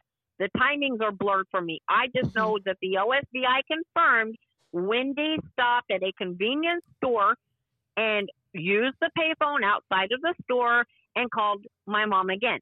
Mhm. She said word for word. I've heard it so many times in my head. I can reverberate this conversation in my sleep, probably. So my mom said, I'll never forget. I heard a lot of cars driving by when I answered the phone, and I was like, hello. And she could hardly hear Wendy. And Wendy was like, yeah, mama, we're on our way home. Cynthia was wanting some snacks, so we stopped in Beverly, got her a bag of chips and some soda. And then she was starting to talk, but then Beverly was in the background. And you know, when you're on the phone and someone's like, ooh, Yeah. you can hear them talking, but you have no clue what they said. Yes. And Wendy was like, Mom, I've got to go. Beverly's bitching at us to get off the phone and get in the car. She's in a hurry and she doesn't want to waste any more time.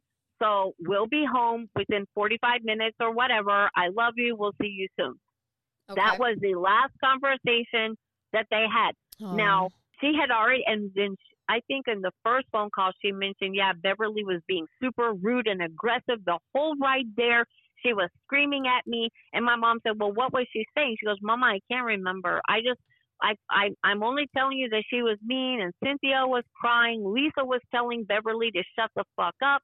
She was getting really mean with Cynthia. She was telling Cynthia to sit down and not snivel like a baby and just treating everybody in the car like I'm the boss and you're going to do what the hell I said. Don't touch my window. Put your foot down. Don't move. You know, just like Yeah. being Just- very, very controlling. Yeah. And I guess they didn't want fingerprints in the car because at that point, somehow the car got changed where Ida was driving another car and had Oh. Jonathan in the car with her and Wendy and Cynthia and Lisa were in another car.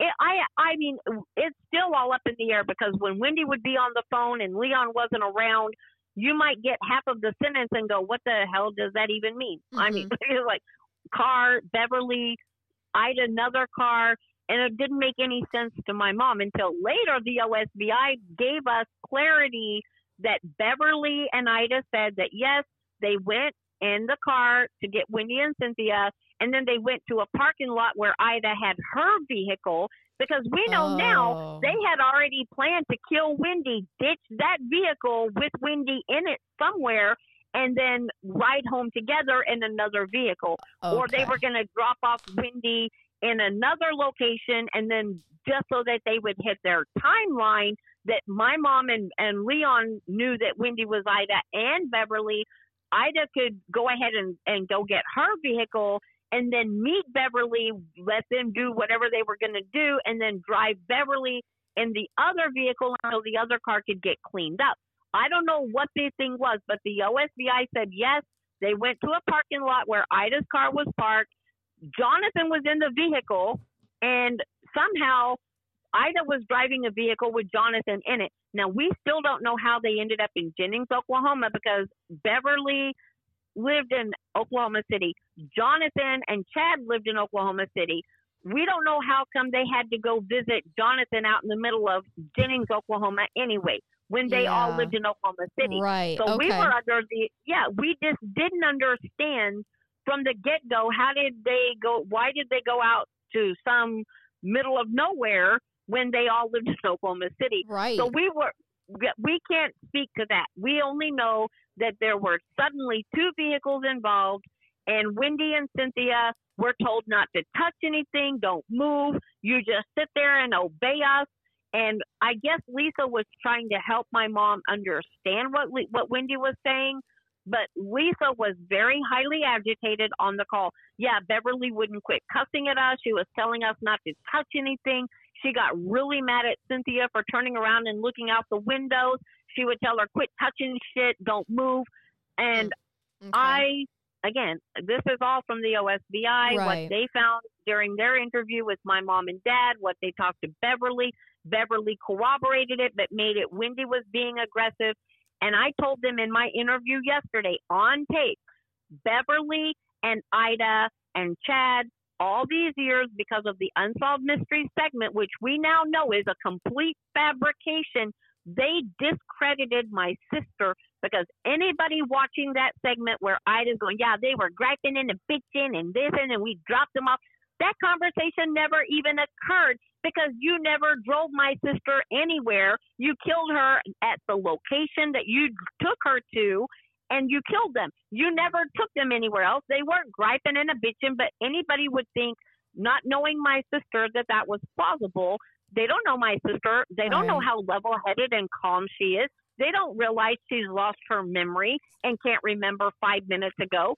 So I knew from right then and there, I turned around and I told my mom, that is bullshit. Wendy would have never done that. She would have never acted that way. She was not aggressive at all. She was a little rude to me one time yeah. when she was telling, "Oh, that lipstick color is horrible," or "Why are you wearing Right. such a weird color?" That was the one and only time my sister said anything to me ever that was even slightly, you know, like, "Wow, okay, that right. came out of Brazen. left field." Mhm. Right, So, but just for was- for reference for the audience, there was in the interim after Wendy and Lisa and Cynthia go missing, there was an unsolved mysteries episode done where um, Beverly was interviewed and they were saying that she no, was the they didn't one. interview Beverly. Oh, they they didn't. never Okay. interviewed Beverly. Okay, The interim is that on May 29th, 1992, my sister was picked up by Beverly and Ida in a vehicle and driven away from the home with Lisa, Cynthia, and Wendy. They were the only people in the car, all five of those people. The OSBI later told us that Ida and Beverly themselves told them, yeah, well, we had already parked one of our cars there. We were trying to save gas, But then when we realized that we're going to have to go all the way there, there Ida didn't want to leave her car, so we just stopped at the parking lot and Ida drove behind us. Oh, I see. I don't know if, yeah, I don't know how come they had another car unless they were only expecting Wendy. Yeah. They were going to kill her in the car and then drop the car off to be deep cleaned with all of their little convict buddies that are all involved in covering up murders and then drive Ida's car and Beverly and another, you know, like leave one car there after they've killed Wendy in the vehicle for any kind of traces of the crime and then drive the second vehicle and go ahead and go home. Mhm. We just think that that interrupted their plan with Cynthia and Lisa Renee tagging along.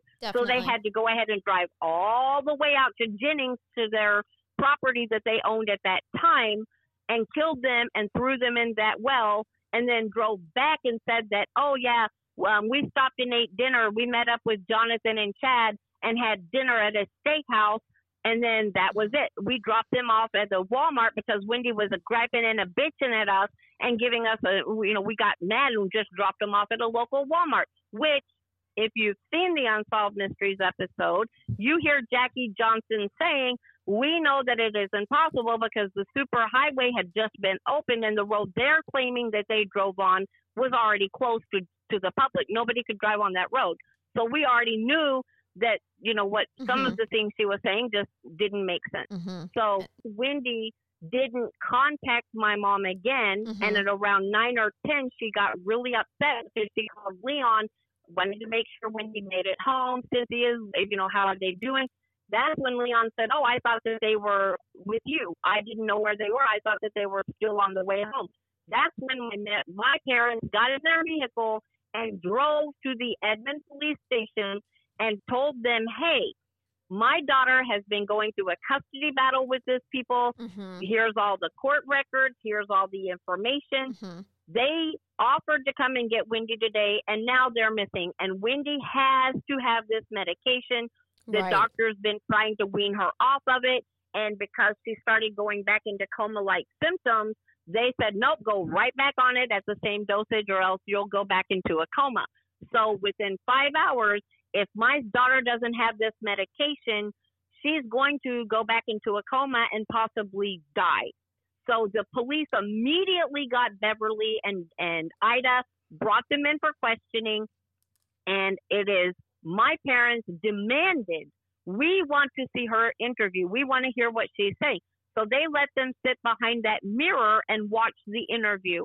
And they were very accommodating to my parents simply because of all the court battles. My Sure. parents bring in two cardboard boxes full of paper saying, We Mhm. are in a legal battle for my daughter to just get her son back. And now they Right. offered to let her see, take, and, and now she's claiming they dropped them at a Walmart off of the street that isn't even publicly accessible anymore. We know that she is lying. We want to hear what she's got to say. Right. Right. they got to so watch they, the they let her interview. watch the interview. Okay.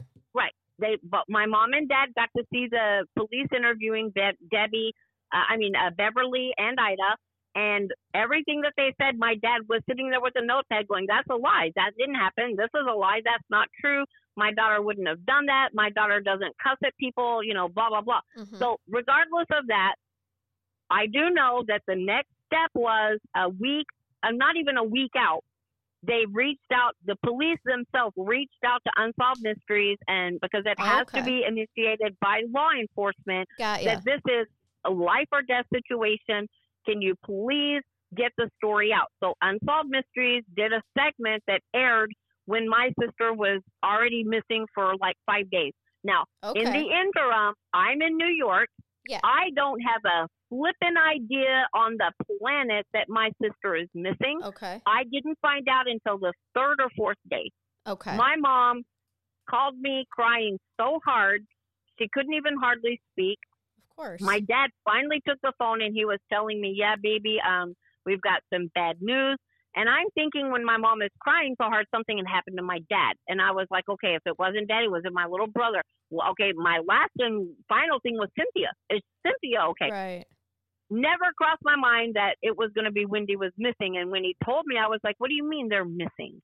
They aren't they at home? What right. are you talking That's about? quite a shock. And that's when, right. So that's when he told me, you know, Jonathan and the Wendy was offered an extra visit with Jonathan, Mhm. and then they were going to turn Jonathan over to her on Saturday, let her have a normal visit.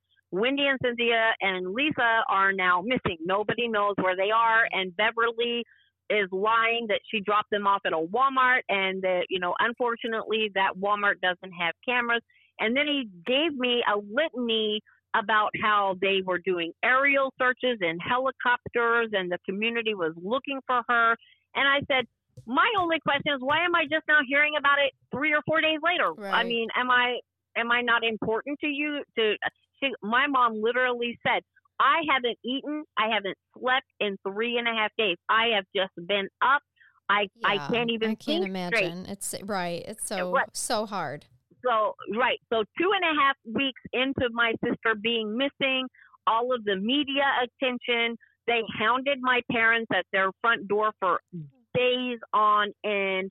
Oh, do you have any leads? You know, they're Right. trying to keep the story relevant, but harassing us where we sleep and having big floodlights set up and and harassing my family like that was such a turnoff. And Of my course. mom ended up having a nervous breakdown and got put in St. Anthony's Hospital for Oh, months. They were oh, giving her I'm so shock sorry to treatment. hear that. Yeah, Oh. it, it was really bad. Yeah. But long story short, they did the unsolved mysteries, got no movement out of that, and one day turns into a month, and then the first month turns into three months, and then it turns into six months, and you're you're just like, where are they? Do we have any hope? Well, then we found out Jackie Johnson, the original OSBI agent assigned to the case, had to take mandatory retirement. I've never heard about mandatory retirement for somebody who wasn't even in their 50s.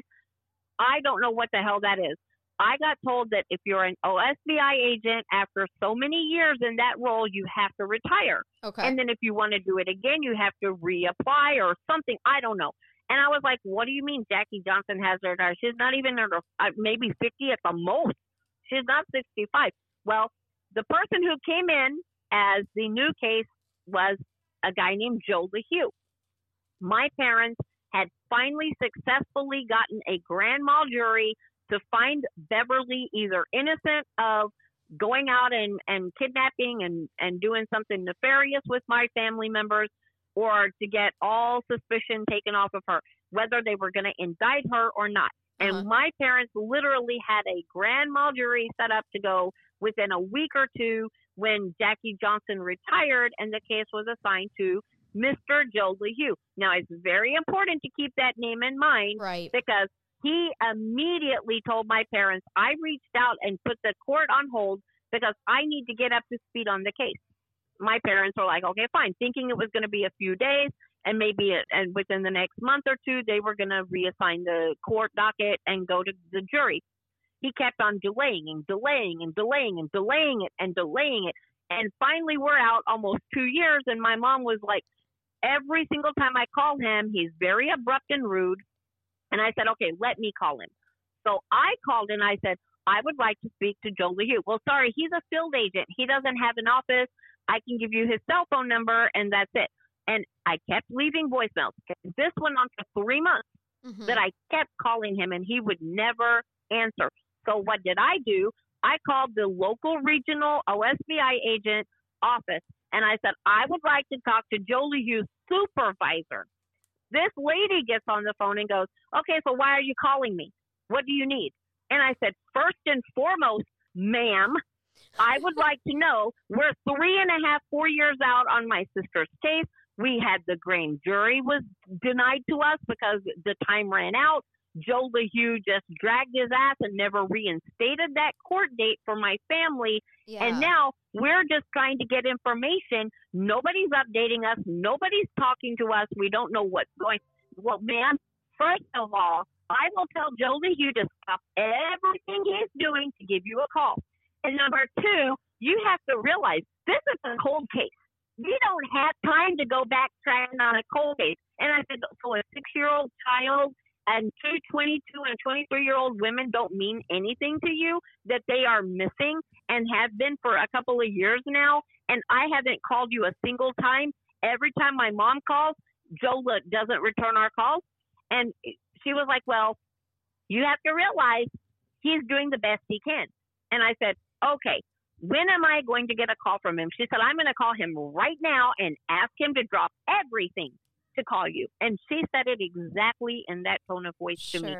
I swear. Mhm, Then I mhm. get a call literally 30 minutes later, and it you this was like a week before Christmas of 1994 because I was pregnant and I was due that month. So it was sometime in November, and I was like heavily nine months pregnant. I'm already in a mood. I'm tired. I'm bitchy. I'm Yeah. just like ready to have this baby, and then to hear them giving us an attitude versus I'm sorry, we don't have any leads. As soon as we hear something, we'll contact you. We promise.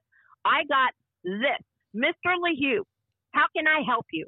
And I said, Well, my name is Aisha. I'm Wendy's sister. Ma'am, I know who you are. I pulled over in a ditch. It is raining outside. And I got told by my supervisor I had to call you. And I said, First of all, you can drop your attitude. I have a legal right to call you and ask you what's going on. You canceled our grand mal jury. You didn't ever reinstate it. You didn't care about us. And then we are waiting to get some type of update, even if it's once every month or once every three months. It's literally been two years. Yeah. And yeah, you're not calling us. You're not Right. talking to us. You're not, it's like we don't even exist. right. And he goes, Well, I'm busy. And he hung up on me. oh wow. I called his supervisor back and I told her, he answered, or when I answered the phone, he goes, Joel, do you, what do you want? And I told her how he talked to me, what, and she goes, well, you know what? He's a busy man and he's doing the best he can. And she hung up on me again. So it was about 5:30 that night, and I called my mom and told her I was like, I am literally beside myself about how they talk to us. right. And she goes, Well, I'm going to call him in the morning from work. 10:30 in the morning, my mom calls me and goes, Well, guess what happened? And I said, What? She goes, Well, I called and I talked to his supervisor, and I was telling her I'm very upset. Joe LeHue is talking bad to me. Now he's talking bad to my daughter. We just want to know what's going on on the case. You know what she said? Uh, I said, Well, what did she say, Mom? She goes, Well, she said, Well, I'm looking at the caller ID. It looks like you're calling from work. Are you? Are you at the college or university? And my mom said, Yes. She goes, Okay, well, then go ahead and do your job and let, let us do ours. And Oh. she hung up on my mom. wow. I swear, you can't make this up. These are literally the attitude that we got. Well, what did I do? It was early 94. We already had the internet, the World Wide Web. I worked at Microsoft at that time, so I knew how to use this internet. I, I was fully aware. So what did I do? I start doing searches on Joe LeHue. You know what I found out?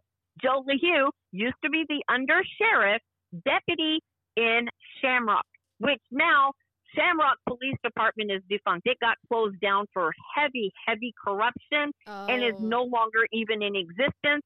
So Oh, he used to be, yeah, he used to be the under deputy sheriff in Shamrock, Oklahoma, and he also worked at Depew and in Bristow. Okay. Then I did some further digging and found out that he had been having an affair with Beverly and Ida at separate times while he Oh, was married. no. He had an open affair with both of them. I immediately. How'd you find out that information? because family, all of their her family. I was involved with a few of her family members Hmm. at that point. Beverly One and Ida's family members? Be- Beverly's niece Okay. Kirsten lived in Germany when she was a little kid and all of the kidnapping stuff came down. But Kristen reached out to me in 1996 and was telling me, hey, we've got all of this stuff going on in our family, and we know that Beverly's guilty as hell. It's an open secret. Jonathan will tell Beverly, Mama Beverly, if you don't buy me that Game Boy, I'm going to call the police and tell on you. Oh my. I'm going to tell them what Jonathan's you did. So- blackmailing them. Right. Absolutely. Yikes. He completely blackmailed her. She said it's an open secret. I would see Jonathan go, okay, if you don't obey me, I'm just going to have to call the police and I'll tell them everything. And Beverly, oh, no, no, no, no, Jonathan, it's okay, honey. I'll give you that. Yeah. He completely blackmailed her for years. And Christian was telling me all of this. And Christian was the one who told me Stacy Howard, another sheriff whose gun was used to kill Debbie's husband, and Debbie is Beverly's sister, Ida's daughter.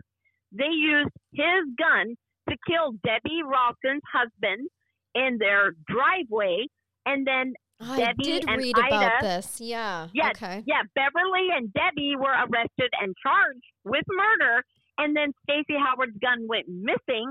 So, oh, no, no gun, so oh, charges are dropped. Oh, murder wow. charges got dropped. If Wow. that's not police corruption at its finest, I don't know what the hell is. If I committed murder and you've got a dead body and you found a gun with my fingerprints on it and you arrest me, the gun goes missing, my charges aren't going to get dropped, Right. but they right. dropped it on both of them. Okay. And then two, I don't know if it was two days or a few weeks later, Stacy Howard was found dead in his vehicle, his police vehicle, with the same gun that had went missing, and it was staged to look like a suicide. oh crap. Yeah. And this is a person that Ida and Debbie and Beverly, all three had had an affair with him. And then all of a sudden we oh. get Joe LeHue, who's openly, everybody in the family knows that they had an affair with him. So He's suddenly Ida made, and Beverly just liked to share partners. I, I guess, and they were running a, a prostitution house called the Sugar Shack. All Oh. of the law enforcement were patrons of that, so they never got in trouble at all. Now, here's another rub.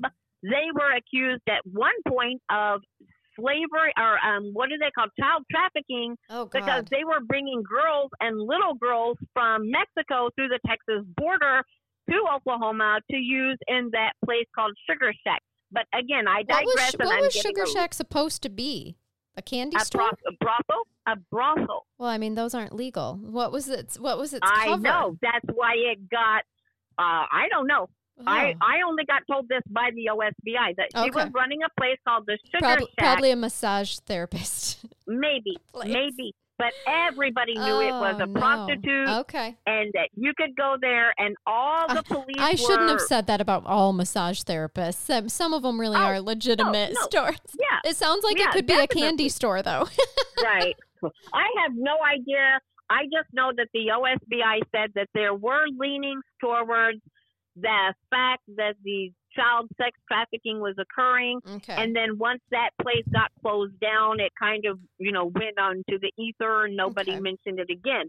But in the interim, I reached out to the local OSBI here, I mean, the, the Texas State Bureau of Investigation, and I told them, look, if you don't call this conflict of interest, then I don't know how in the hell to make my brain understand what conflict of interest is. yeah. This yeah. gentleman, who is an OSBI agent, used to have an affair with Beverly, Ida, and I don't know if it was with um, Debbie or not, but I know for sure Ida and Debbie, I mean, uh, uh, Ida and Beverly both had an affair with him.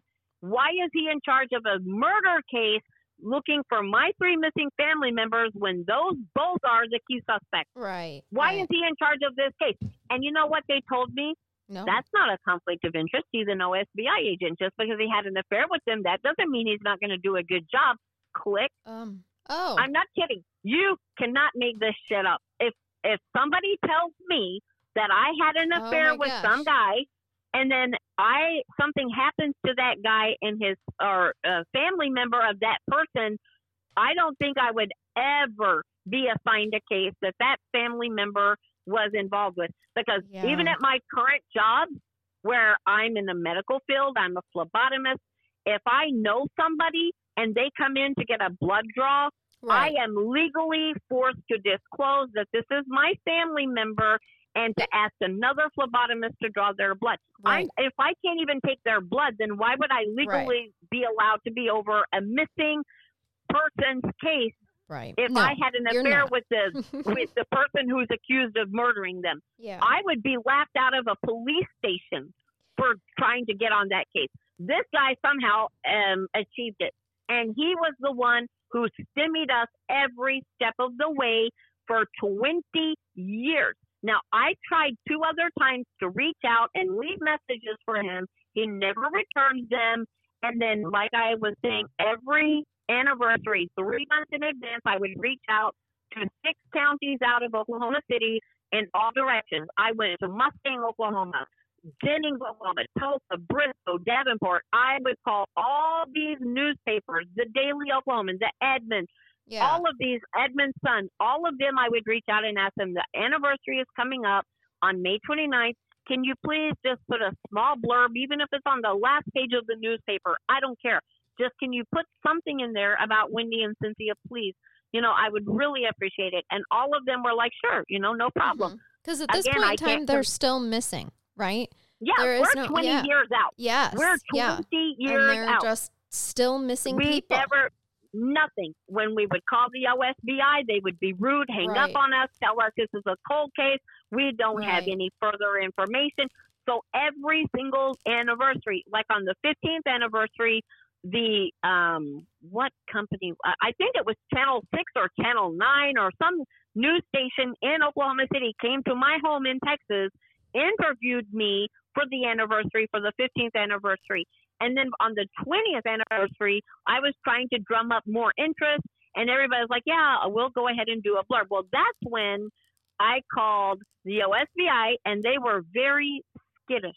That's the only word I can say. I asked, "Look, it's the 20th anniversary, and I haven't heard a damn word from anybody at this OSBI agency yeah. in Yeah. I'm- 7 I'm, wondering years." how things take a different turn. Right. Well, at seven years, I should have gotten a phone call from you guys. I haven't heard from Joe. I don't know what the problem is at your agency. I know that there's accountability to, up to a degree that you guys are super busy, but I, as a family member, I am the spokesperson now for my sister and niece. My mother had a nervous breakdown. Right. She can't do it. I'm the one taking the reins here, and I would like some information. Well, Joe isn't on the, uh, he's no longer the agent. And I said, Well, who's the agent? Oh, his name is Kevin Garrett. Here's his phone number. So I said, Okay, fine. I'll call him and I'll talk to him. During that time frame, I reached out to Kristen. Hey, Kristen, just wanted to let you know that I'm trying to drum up some information for, you know, giving a newspaper article or news media Kristen blurb is the news. journalist. No, No. Oh. Kirsten is Beverly's niece. oh, okay. Sorry. There's a lot of names. No. Yeah, I know that. Sorry. So I reached out to her via email. Mhm. Kristen, I'm trying to reach out to all these news outlets. Can you do me a solid? And can you call the local news media in your area? I really want them to have uh, enough time to kind of work it in there before May 29th. That it's like, oh, today's the anniversary and we didn't even know about it, and you we can't run it today. It's too late. So Mhm. I gave three to four months in advance. It had to have been April, March or April, that I started making all these phone calls so that they would have time before Yeah. May 29th, right. right. So I reached out to Kirsten. Kirsten goes, Aisha, holy shit, uh, can I call you? And I was like, uh, duh, of course. So two seconds later, my phone rings and she was out of breath. And I was like, whoa, did I catch you at a bad time or, you know, maybe exercising? And she goes, no, you won't believe this. Literally, I was thinking about you. Um, I was going to call you 10 minutes ago, but I'm on the phone with my cousin trying to get all the information. And I was like, what are you talking about? She goes, you won't believe this. And I was like, I'm waiting. What? Tell me, quit dragging it. She goes, You won't believe it, but Grover is sitting in the police station right now. Every day for the last two days, they've taken him and questioned him. And I said, Yeah, because I called the local news stations and I told them, Can you call the police? They won't tell us anything. Can you find out if there's any update? This is literally the 21st anniversary now, not even 20th. This is the 21st anniversary coming up and I can't get them to talk to me. So the news media must have called the police and asked, okay, it's been 20 years. Now we're starting the 21st anniversary is coming up in a few months. What's going on? This, that. Well, I don't know if that prompted them or if Grover himself approached the police. But I know that they were waiting for the statute of limitations for kidnapping was 20 years. And that's when Grover either was approached by the Who, police who is he went- Grover? Grover is Beverly's brother. Okay. I thought you were aware of these basic Well, names But my from research. Sorry. well, but my listeners were recording this, and my listeners Oh, are okay, not aware. Yep, yep. Right. No, no, no problem. So Grover is Beverly's brother. Sorry, I'm Nope, trying that's to okay. breathe properly. Yeah, that's okay. so Beverly Grover either was approached by the police Mm-hmm. because I kept on prompting, asking everybody and their grandma, can you please call the police and find out what's going on? They won't talk to us. The OSBI won't talk to us. So I know for two months before that, they had been actively calling Brandy Ball, the reporter from Tulsa, reached out to me personally and said, I called the OSBI seven times and asked them, Are you interviewing Grover? Are you interviewing Debbie, Beverly, Ida? I mean, Ida had already died at that time. Sorry. Okay. But she Right. said That I makes was sense. asking.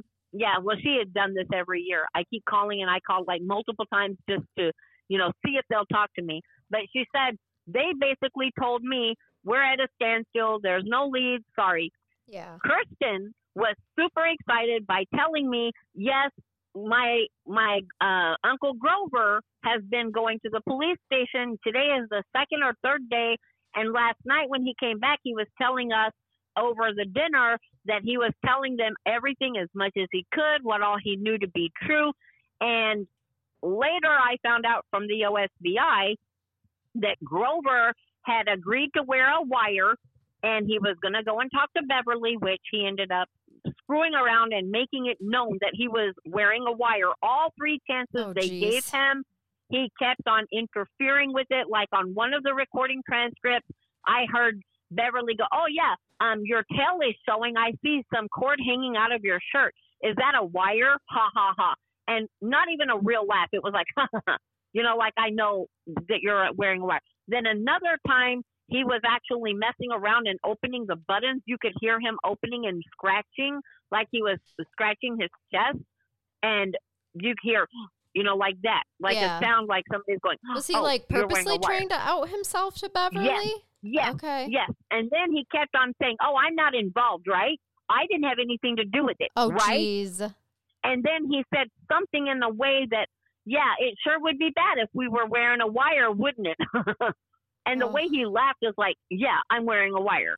So all three chances that the OSBI agents gave him to go in and have a sincere conversation with her to get her to admit she he interfered with all three of them and it says on that transcript Grover purposely was making it known that he was wearing a wire and he tampered with that so nothing is usable because he Mhm. you know she knows she was he was wearing a wire Right. So, Right. Moving past all of that, here we are 21 years out, and Kirsten is telling me that he's being questioned. So I immediately get back on the phone to the OSBI agent. And I said, I would love to talk to Kevin Garrett. I know he's been assigned my sister's case. I need to talk to him 15 minutes ago. If he doesn't call me in the next hour, I'm going to get in my vehicle and I'm driving to the OSBI headquarters in Edmond, Oklahoma. I'm going to march my happy ass in there. And if I don't see him, I'm calling the police to come to the OSBI headquarters because I'm going to do some shit that's probably going to land me in jail. I have a full right to get information, and it sounds like there's some movement on this. Why in the fuck haven't I been called? And I just started screaming and cussing at them. And he goes, Okay, look, we're hang up. We're going to have Kevin call you right now. He didn't call immediately. It was two hours later, and I was just sitting there holding my phone, seething. I was angry that, yeah, it seems like something's been going on for two days, and they didn't even call us and tell us anything. I didn't even know a new agent was finally on the case. So Kevin called. I got to give him credit. He was very nice. He was very calm, very sweet. He talked to me, calmed me down, and he said, Yes, we have been talking to Grover. I literally just got your sister's case a couple of years ago. Nothing was moving on it. And I said, My question to you, Kevin, is every single time I can think that I've reached out to you guys, Beverly and Ida were both in jail for arson. And I called and asked Joe every single day. Grover is the one you need to talk to because Grover is the person who I think was involved. I think that he's the one who helped hide the bodies. I think he helped kill them. I think that y'all should go after him. He might be the weakest link since Beverly and Ida are in prison. He might break and tell the truth. Why don't you go and get him and Chad and talk to them? Get Debbie, the sister, interview them. And I got told, ma'am, are you a sort of, are you a police officer? Are you in law enforcement? Who are you to tell us what to do? And I'm like, well, y'all haven't achieved anything for all these years. Why can't I give you a suggestion? You know, come on, go and get him and talk to him. Nope, we're not doing that. So here we are. The 21th anniversary is about to roll around. They're interviewing him. He told me he's actually given us a place to go dig. And I said, Oh. why wasn't my family notified? Well, we were just going to go get the do is the dig, and if we found something, then we would have mm-hmm. notified you. And I said, that's not the way this shit's supposed to work. If you have a lead, no matter how insignificant it is, why was the family not notified? Even if it turned out to be false, you didn't find anything, but you're supposed to give us hope. You're supposed to keep us from feeling that there's no hope and feeling dejected and and hopeless. Well, that's not how we work. And I said, well, it's how you're going to work now. I want to come to the dig. No, sorry, you can't come. And I said, I would like to come to the dig. And if you won't allow me to come to the dig, what can I do? Well, you can come to Jennings Police Station, and we're going to go out there on this day so you can come and you can be present at the police station. And if we find something, we're going to come and tell you. Mm-hmm. Great. Next day, I was here in Texas. I drove all the way to Jennings, Oklahoma, which, by the way, from my home in Dallas, Fort Worth, to even go to Oklahoma City is a three hour drive, and to go to Tulsa is an additional four. So Okay. that's a basically an eight hour drive. I got in my car. I went to Oklahoma.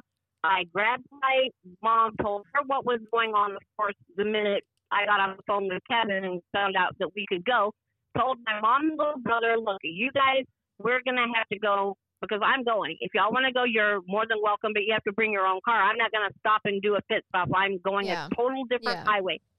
So they agreed. They showed up. We went. We sat in the Jennings police station for hours.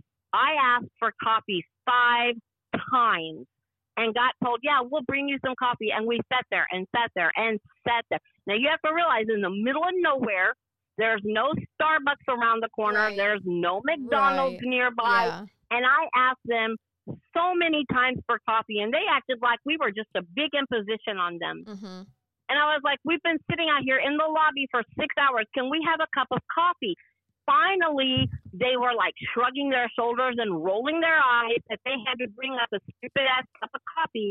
Had no food, no water, no water fountain, nothing. What happened? We were sitting and watching the TV, and all of a sudden, it said breaking news. And I, my mom was on my left, and my little brother was on my right, and I grabbed their hands, and we're sitting there just staring at the TV. And all of a sudden, they show people running around and they've got numbers on their chest. And I had been told that in the digs, when they go out, they put string and they number each little square, and then one person will dig and etc. So I'm thinking, did something happen at the dig site? Did something? It looks like people got blown up. Their clothes are black. And then it said it's called Boston Marathon Oh, bomb. And I was like, Mhm. what? I was so confused. I was like, right. I'm- my brain just couldn't comprehend because I saw breaking news. I was like, okay, they found them. You know, uh, this is over now. We know what that they are dead for sure. We're not just assuming anymore. Mm-hmm. So we're sitting there.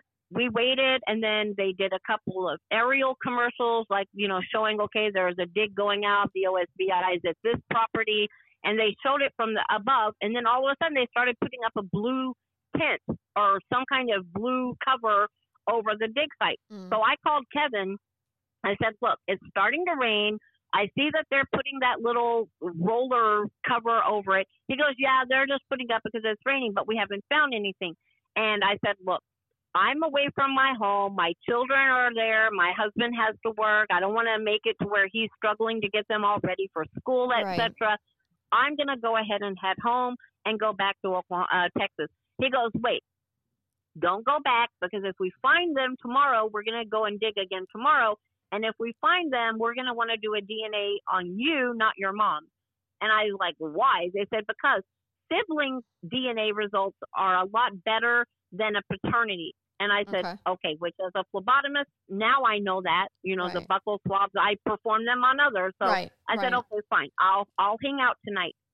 So we went back to Edmond where we were with a family member and a family friend, I'm sorry, and I was spending the night with him and his wife. They were colleagues of my father. He was also Okay. a physics professor Oh, that yeah. has been in my my life since I could remember. I mean, ever since I could walk, this man has been in my life.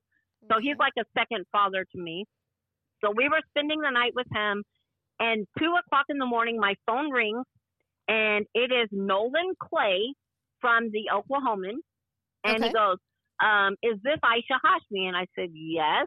And thinking, of course, media rep- reporters are going to want to ask you, "We're present at the dig. Are you aware of it?" Yeah. Blah blah. That's not what he said. He goes, "Well, um, we just wanted to know if you had any comments for the story we're running tomorrow." And I was like, "Well, what is your story going to say?" I can only say I came down and just hung out at the Jennings police station. They didn't find anything, so you know I'm going to hang out. And and he goes, "No, we're running the story that the bodies were found today, and we just wanted to know if you had any comment." I said, "But why would you lie?" He goes, "We're not lying." And I said, "Well, the OSBI would have told me if they found something." He goes, "Ma'am, we have a very credible source who was at the dig." And we've been in touch with this person for four days, knowing that they were going to go out on that dig. They told the daycare worker when they picked up their child on the way home for the night that the three bodies were found and that we are going to go ahead. And I said, first of all, Mr. Clay, I've been waiting for 21 and a half years to find out where my missing relatives were. Do you not think that you're the biggest jackass on the planet that I found out from you and not the OSBI? Why would you call me and tell me that my family members were born? Should I have heard it from you? And he didn't say anything. And I said, You can write whatever the fuck you want.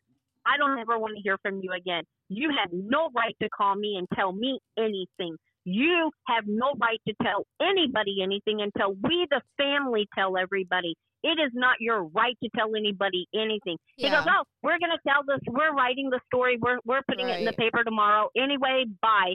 I immediately called Kevin. I said, I have a question for you. And he goes, What is it? I'm tired. I, I said, I don't care if you're tired or not. I don't care if you have to get up in 15 minutes. I want to know why you lied to my face, why you lied to my mother and my little brother's face, and told us that this was not found. They didn't find anything. And he goes, Well, what are you talking? We didn't find anybody. And I said, Oh, so the lie is just going to continue, right? You're still not going to tell the truth. He goes, Why are you accusing us that we're lying to you? I said, Well, the Oklahoman's running a story tomorrow. They just called me and asked me for a comment, and they said that they have a credible source who picked up their child from a daycare and told the daycare employees who they are very familiar with that they found my my family. And you are still sitting here lying to me that they weren't found. And you even asked me not to leave tomorrow because you know in the morning you were going to tell me to come and you were going to do a buccal swab. So who when are you going to stop lying? He goes, "Look, give me a minute." He hangs up. He called me back 13 to 15 minutes later and he goes, "Okay, I had to reach out to my supervisor because we weren't supposed to tell anybody anything and we were going to tell you and your mom tomorrow that yes, we found your family." So someone but- ran their mouth and wasn't supposed Right. to. Mhm. Right. So he said we were going to tell you guys tomorrow, but what we wanted to do in the interim is we don't want Beverly to know that we found the bodies. We're going to keep it hush hush and try to go around and see what's going on and what people are. Oh, damn, yeah. I'm glad they didn't find the bodies. They must have looked in the wrong place. You know, that kind of offhanded remark is what they were trying to get on film or on tape of Beverly saying to Grover, but since this stupid guy went ahead and ran the story, the OSBI refused to confirm. Uh, uh, Koch is the name of the uh, OSBI spokesperson at that time. I don't remember her first name, but it was K O C H. She herself said, We are not going to publicly admit anything. And it is on record in the newspaper articles that the OSBI is not confirming or denying that any bodies were found. And they publicly didn't ad- admit that the bodies were found for like three months. And they asked us not to as well. I said, You got it. I I as long as I'm in the loop and I know it's not for public consumption, I won't say anything to even my husband. I don't need to tell anybody. I wanted to be kept in the loop all these years And then I find out from a newspaper journalist Right. that my family Right. was finally found. How messed up is that? right. How messed up is that? It was not his right to tell me. It would have. It should have Yeah. come from you guys. No sure. matter what. The minute you even suspected that you found a body and they were wearing the exact same clothing that they were described missing in, Yep. you knew that you found them. You could have called me and my mom and my brother. We could have gone on a three-way call. We Right. could have done a you know speakerphone in the police station, and you could have said, "Look, we are so sorry. We did find them, Yeah. but what we need to do is keep it on the down low. Nobody's going to say anything because now we have an ability to get tongues wagging. Well, they were out there digging for two days. they didn't find them, but we know that they're out there. They're just stupid idiots. They can't do anything right. Okay. The only thing I know is once we went back into our normal routine, we were waiting because for 21 and a half years, we kept getting told we know that Beverly's involved, but without any bodies, we can't prove it. Now you've got bodies, and it took them mm-hmm. two more years Did it before really? they arrested her. Two oh, years. Oh, wow. They arrested her in 20, 2015. wow. It took them that long. They got them the 16th of April, and they didn't arrest Bever, and that was in 2013. They Uh-huh. didn't arrest her until the end of 2015, somewhere in 2015, in a fake traffic stop. But Oh. here's the rub on that. We were told that they were going to arrest her very fairly quickly and then the DA Max Cook and all these other DAs were dragging their feet on purpose and kept on saying, "Well, we are trying to make sure we have enough evidence." Look, they were the last 3 people seen with my family, my three family members was Ida and Beverly. Ida's dead, but Beverly was one of the last people seen with my family. So there was malice. She openly admitted to taking a gun into the courtroom, and they called their gun baby. And she said, I took a gun into the courtroom. Back then, of course, they didn't have all of the issues that they do now. You have to go through sensors and metal detectors and all this crap to go into a, a court building. Back then, they didn't have all of that. So she admitted it. She went into hiding twice for a year on end, both times. She refused to let Wendy have Jonathan back. And now here we are. They found Wendy, Cynthia, and Lisa Renee on a property she used to own at that Ah. time Mhm. and two months later sold the farm property for a dollar. This is on public record. You can look up the record Yeah. deeds and everything. She sold that property for a dollar to a family member. That property belonged to her. Now, how many coincidences does it take before you say Beverly is the one who took these three, picked them up at their home, and they were never seen again, and then later they're found on her property that Mhm. she used to own. There's no way in hell, even a five year old, Right. even right. a five year old child will tell you. So we knew that at that point the law enforcement corruption was deep. Now we're going to fast forward to when they finally arrested her and then they took her to her court for sentencing. I didn't get to go to her arraignment. I didn't know how fast it was going to be. I had little kids at the time. I couldn't drop my life and just Right. on a whim go to Bristow. So I did get to go to the hearing where they were doing sentencing phase. My mom, me, my husband, Leon, Manel, the which is Leon's other sister, and Manel's husband, which I can't remember his name. He's a pastor. All I remember is we were all sitting in the room, and we asked. Max Cook, the DA, was there, and then there were three other DAs. And you know, you're meeting new people. You're already emotionally distraught. I they introduced themselves. I couldn't pick them off of a photo lineup if you were going to pay me twenty million dollars Yeah. a name i could recognize the face or name. I wouldn't i wouldn't get any money because i can't remember. I Mhm. just know there were three other guys. They said we're the da for this county and since it happened over the four counties we're charging them in all four counties and we're all going to be involved in this. Now they told my mother me and leon and his family this is the deal Grover is on his deathbed and he cannot give a dep- deposition. He's in such poor health, he can't speak well. And because of that, we get one chance at this. Now we know that we can, Beverly's saying that she was after the fact, accessory. She helped cover up the murder. It was her mama that did it. Oh, I sure, because her mom's gone now, Yeah. so it's easy Yeah. to. Uh huh. Right. But we said Ida had no dog in the race. Beverly went into hiding twice for a year at a, each time. She brought a gun to the courtroom. She threatened that she legally adopted Jonathan. All of this stuff is Beverly, Beverly, Beverly, Beverly. Now all of a sudden we got Ida being vindictive and hate. No, it was 100% Beverly, and Beverly deserves to go to, to prison. It is Beverly who did this, not Ida. Well, at that point, they said, what we're going to do is we offered a deal for 15 year sentences for each of them, but it's going to run concurrently. She's not eligible for good time. She's not eligible for work credit because this is a murder, and she's not eligible for early release at all. She has to serve a certain percentage before she's even eligible for parole. And seeing that a six year old child was killed, 90% chances she won't get parole. Right. And I said, okay, fine. We go in, the judge sentences her. Not only that, once you do your 15 years, even if you get probation or parole, you still have 15 additional years of probation to complete before you're wiped out of the system, making her 75 or 80 until she's out of this punishment phase. Mhm, We mhm. weren't happy at all. I never Sure. wanted her to ever be out again. Of course. But here we are. So we get home, and Brandy Ball, again, my hero, my angel, calls me and says, Aisha, you won't believe this shit.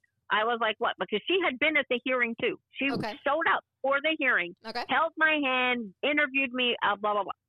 She tells me I have been flooded with calls for the last four hours. And I was like, why? She goes, I had one lady call me and say, This morning, Grover was at Walmart buying groceries for his restaurant. They personally know him. So they were able to, you know, that, you know, Identify Grover was in uh-huh. the grocery store.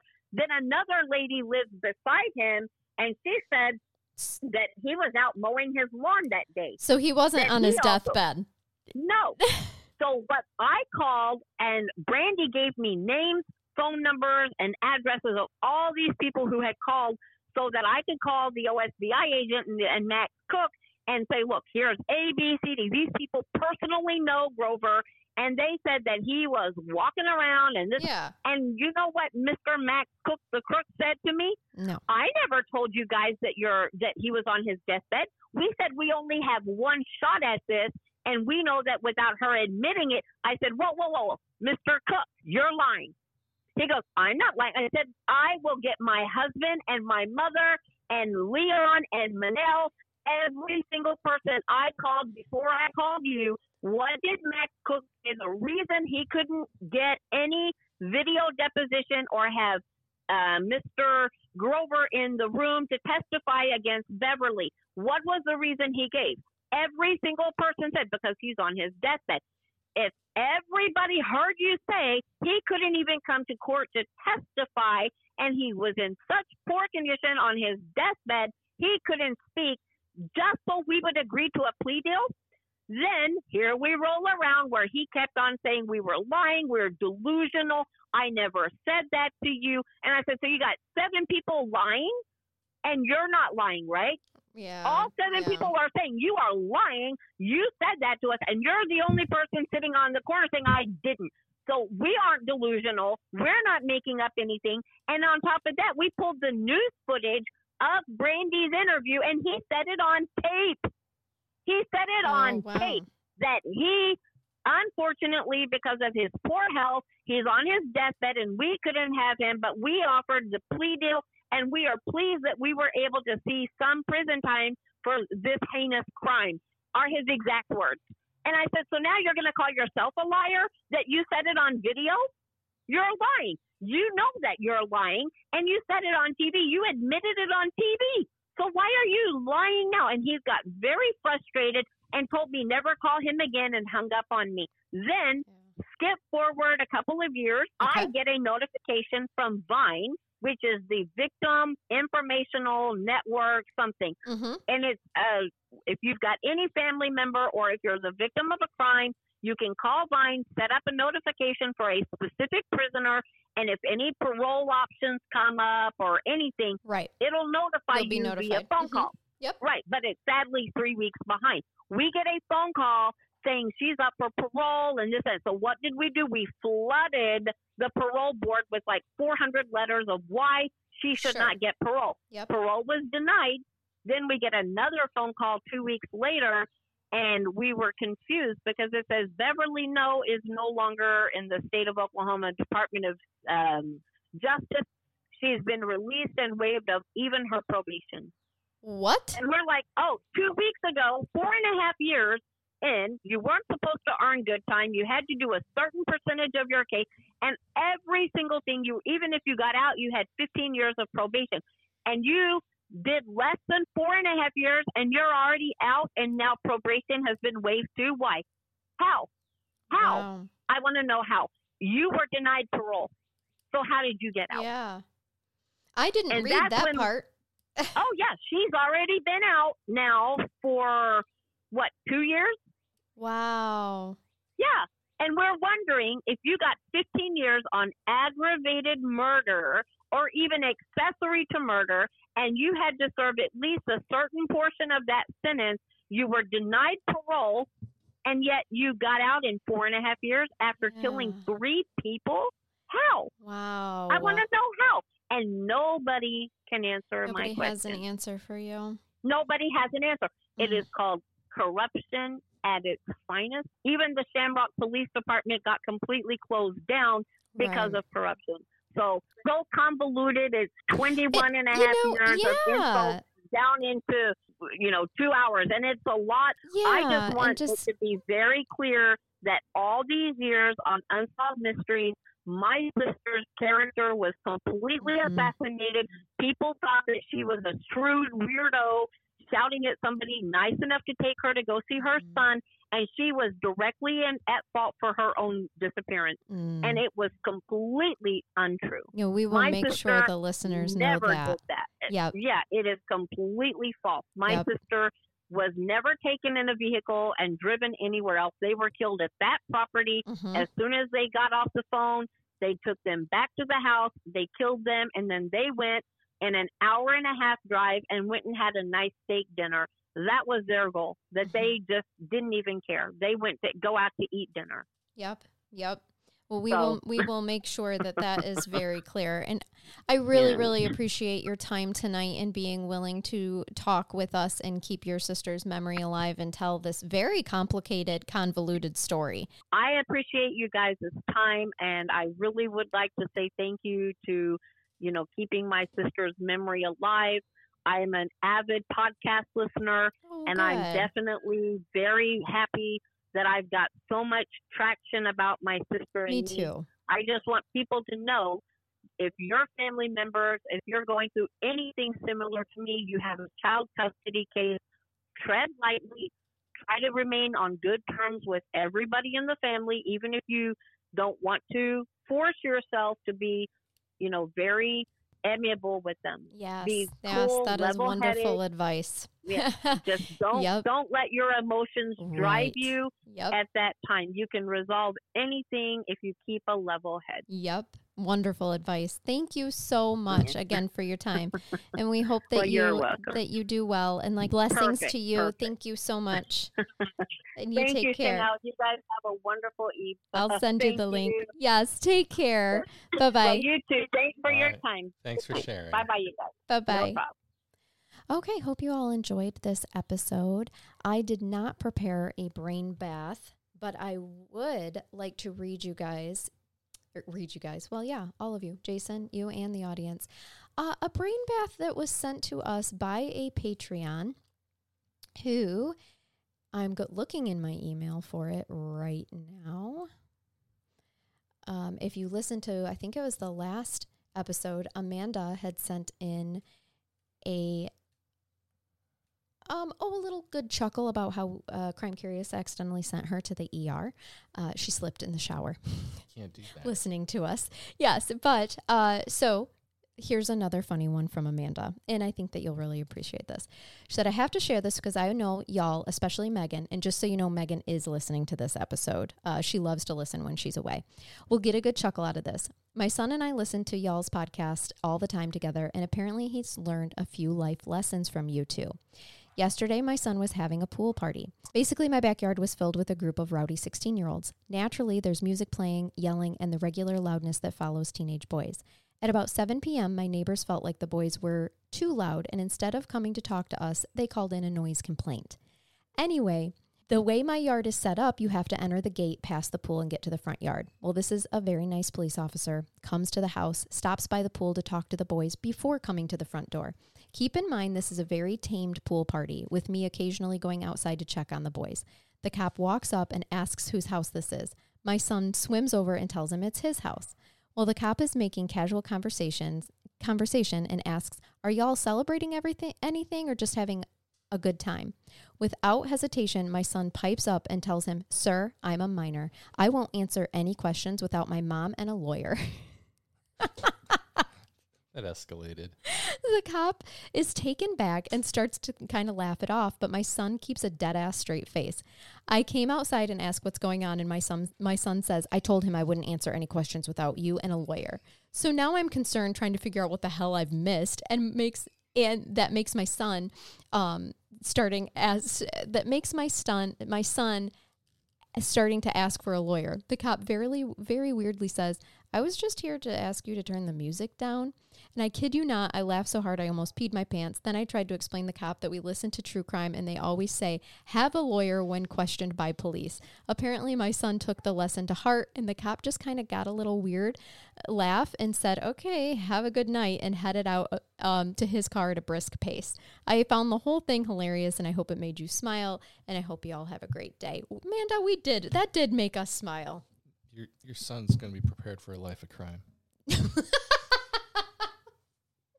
Well, Like, he'll he's, he's going to be prepared to know how to handle it.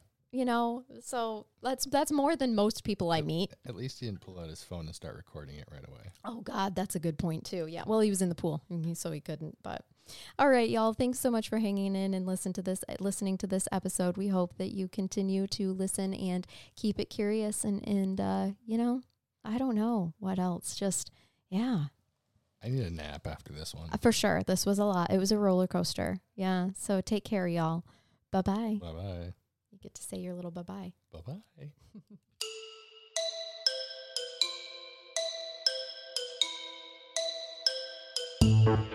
Thank